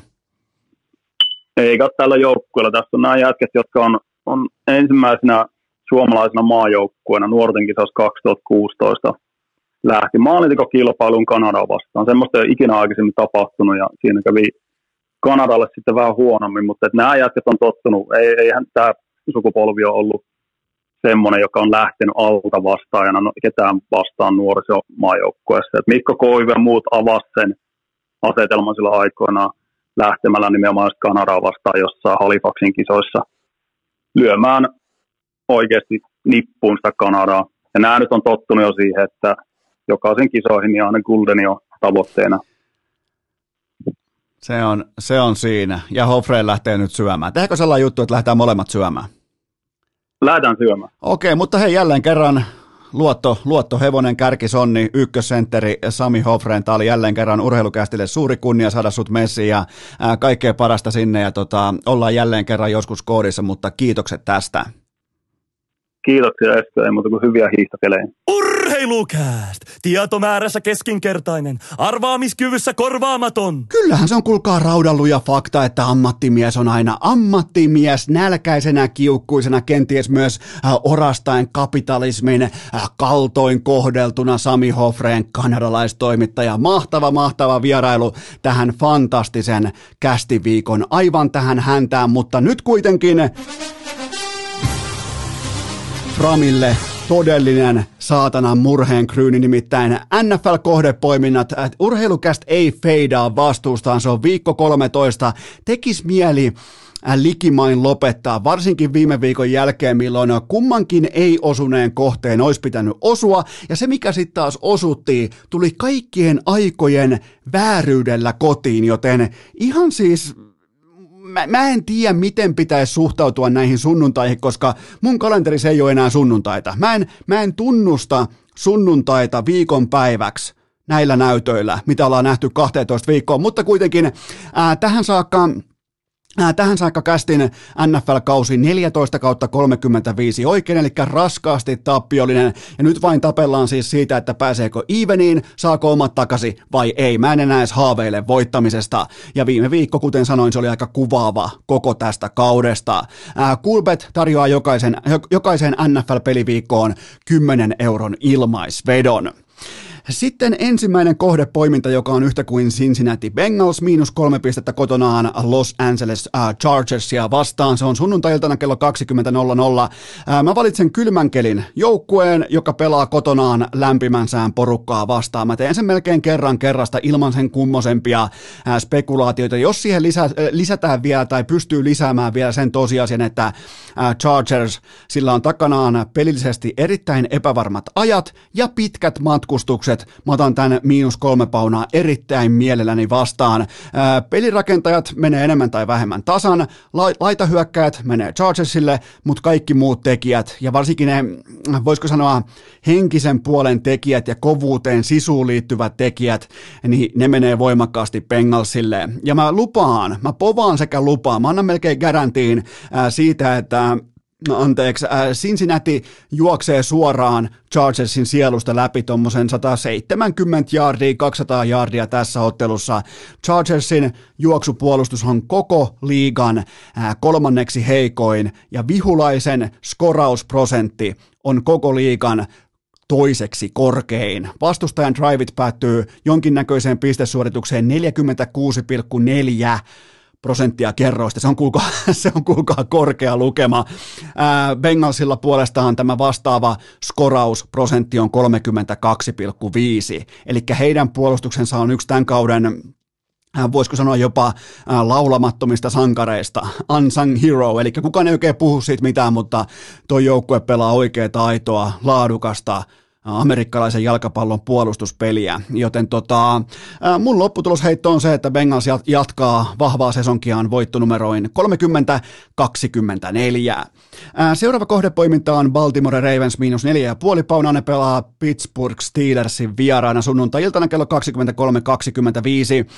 Big Ben ja Steelers, ne on surullinen vitsi ensimmäistä kertaa koko mun NFL-seurantani aikana oikeastaan. Mä otan Baltimoren puolustuksen ja Lamar Jacksonin, joka ei varmasti jumalauta, varmasti, I fucking guarantee, ne, se ei tule heittämään neljää pikkiä tähän matsiin, kuten heitti Clevelandiin vastaan ja coveras silti. Joten tota, päivän lähtökohta on se, että Pittsburghin juoksupuolustus, mikä on täysin ennen kuulumatonta rautakaupungissa, teräskaupungissa, niin äh, äh, Steelersin juoksupuolustus on koko NFLn heikoin per pelikutsu. 4,8 jardia menee omiin. No mitäs Lamar Jackson tekee? No se juoksee sitä palloa. Äh, mä en oota, varsinaisesti en odota, että kumpikaan saa mitään kauhean lennokasta aikaan, ja mä en oota Steelersin hyökkäykseltä enää yhtikäs mitään. Mun lopputulosheitto on se, että Ray Ravens nappaa tärkeän divisiona vihollisuusvoiton lukemin 13. Ää, viimeinen kohdepoiminta on yhtä kuin myös koko viikon ylivoimaisesti mielenkiintoisin ottelu. New England Patriots ottaa kolme pinnaa eteensä. Mä otan siis Patriots plus kolme. Ne pelaa Buffalo Billsin vieraana maanantai tiistain välisenä yönä Monday Night Footballissa. Ja tää on, tää on tajuton matsi, tää on iso matsi, tää on jättimäinen matsi. Ää, tässä on likimain kaikki AFC Eastin marmorit pöydällä tässä ja nyt. Ää, NFLn paras ja kolmanneksi paras puolustus vastakkain, jos puntaroi jardeja per play, mitä ne päästää omiin. Samalla kentällä on myös kaksi parasta puolustuksen skorausprosenttia, eli nimenomaan sitä, että kuinka heikosti vastustaja saa pisteitä tauluun per drive näitä kyseisiä joukkueita vastaan, ja näillä molemmilla joukkueilla, sekä Patriotsilla että Billsillä, on koko NFLn korkein pallonriistoprosentti omilla puolustuksillaan, joten e, tästä tulee kova. Tästä tulee, tämä on valmista playoff-jalkapalloa, se on ihan pommivarma juttu. Patriots on voitolla likimain varma divisiona voittaja, ja kuka olisi uskonut sen ruukie quarterback-pitoisen 2 ja 4 aloituksen jälkeen? No ei varmaan kukaan. Okei, Bill Belichick varmaan uskoo ja hän on tehnyt sen taas. Tämä on hänen mestariteoksensa ja, ja tota, mä luotan riittävästi Mac Jonesin. Mä oon oikeastaan koko ajan tykännyt Mac Jonesin peruspelaamisesta ja hänen arviointikyvystään joukkueen lajien ylivoimaisesti vaativimmalla pelipaikalla. Mun lopputulos heitto kuitenkin on se, että Buffalo Bills voittaa huippuluokan thrillerin lukemin 28-27, mutta Patriots koveraa spreadin. Eli kertaus, Bengals miinus kolme, Ravens miinus neljä ja puoli ja Patriots plus kolme. Siinä se oli jälleen kerran. Aika, voisi melkein sanoa jopa, että mahtava kästiviikko harvoin tulee itse sille oikein pysähyttyä pohtimaan, että no oliko hyvä viikko ja oliko hauska viikko, oliko kiva tehdä, ja koska keskimäärin on aika saatana mukavaa tehdä ja hauskaa tehdä, ja, ja jotenkin niin on huvittavaa, että niin monet kymmenet tuhannet ihmistä aina vaivautuu kuuntelemaan, mutta, mutta nyt oli jotenkin äh, tällä erityinen kästiviikko, koska ensin koskettava äh, Niko Salo, sen jälkeen avoin Valtteri Bottas, ja sitten siihen vielä kruunuksi koko hihansa tyhjentänyt Sami Hofreen Leijonista NHLstä näin poispäin, niin on, on, on se kuulkaa, on se hienoa. On se hienoa laittaa nyt hiihtomonot ja hiihtosukset jalkaa ja lähteä louhimaan, vaikka sitten ilman Iivoa ja Klaboa, vaikka onkin mukana apulaistuottaja Hunu sekä tuottaja Kope huomasti, kun miten nämä, niin kuin marssijärjestys on muuttunut näköjään, mutta täältä se tällä hetkellä tuntuu, kun täällä on yhteensä neljä silmää tuijottaa mua jatkuvasti, mitä mä tässä teen, ja tota, Äh, Tämä on kova homma, on nimittäin kaksi niin tarkkaa koiraa joka asiassa. Ja, ja nyt se hiihtotauko, erittäin odotettu hiihtotauko nyt alkaa sitten tästä. Ja äh, toivottavasti menee edes hitusen paremmin kuin meritaimen tauko, nimittäin silloin hajos perämoottori, äh, silloin hajos myös kalastusopas eikä päästy, eikä päästy kotiovea pidemmälle, mutta nyt mulla on ihan tavoitteena, enkä halua kuulostaa miltään niin kuin henkimaailman parantajalta, mutta nyt on ihan oikeasti tavoitteena olla pääkopan sisäisesti tekemättä jaksoja ees kaksi tai kolme päivää, sille että pää ei tekisi, miettisi yhtäkään vierasta tai yhtään narratiivia tai yhtäkään segmenttiä tai jopa jätän teidän rakkaiden kummikuuntelijoiden niin kuin todella todella mukaansa tempaavat inbox-viestit jätän kokonaan lukematta nyt seuraavien päivien aikana. Ja, mä, ja se on, mä tiedän, se on kunnianhimoinen tavoite. Tämä on jotakin, mitä mä teen, mistä, mistä mä, mistä mä niinku pumppaan mun renkaat ja mistä mun tankki täytyy, mutta nyt on kuitenkin erittäin realistisena tavoitteena se, että ei tekisi pääkoppa töitä seuraavien päivien, että pääsis vaan hiihtämään, jumalauta vaan hiihtämään kovassa pakkasessa, niin tota, mun rima ei ole ihan hirveän korkealla, mitä tulee. Ja, ja, ja mä oon myös nyt alkanut vihdoin käsittämään, että mitä tarkoittaa termi loma. Ei, ei mulla oikein koskaan jostain silloin, kun mä aikoinaan siirryin urheilulehelle, niin, niin tota, ei, ei mulla, ja silloin mä en osannut, osannut vaatiikaan mitään lomaa tai ehdottaa mitään lomaa. Eihän silloin mennä lomalle, kun kulkee. Joten tota, ja silloinhan mä jollain kolme ja puolen tonnin tilillä saatana tein niistä.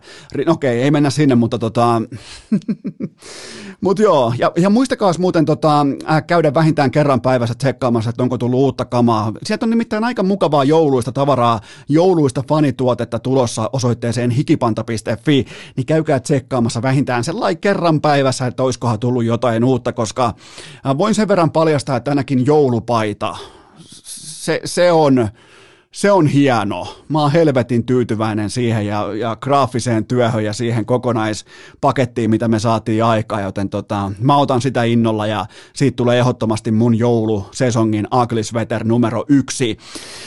Mutta nyt ei mitään muuta kuin suksi jalkaa. Toivotan kaikille. Muistakaa kuunnella podcasteja, muistakaa kuunnella vaikka jotain muuta, äh, muuta podcastia ensi maanantaina, tiistaina, keskiviikkona. Mun tällä hetkellä kuitenkin kylmä fakta on se, että urheilukästi on nyt viikon verran sivussa ja me tehdään nyt rakkaat kummikuuntelijat sellainen kollektiivinen yhteinen sopimus, että viikon kuluttua perjantaina jatkuu. Nyt alkaa viikonloppu. Kellä hoppu. Voit puolella viikkoa vetää, et tuskin stressaa ketään. Älä tuu tuomitsemaan. Nyt alkaa viikonloppu. Tuskin on kellä hoppu. Voit puolella viikkoa vetää, et tuskin stressaa ketään. Älä tuu tuomitsemaan. Tämäkin jakso oli kuin kääriän keikat. Ketään ei tullut paikalle. Kukaan ei ostanut lippua. Edes avin tarkastaja ei saapunut paikalle. Muistakaahan lapset, ennemmin suora luovutus kuin nolo puilu Peliä. Vaatetomero tyhjenee. Onko äänitys päällä? Kuuleeko kukaan?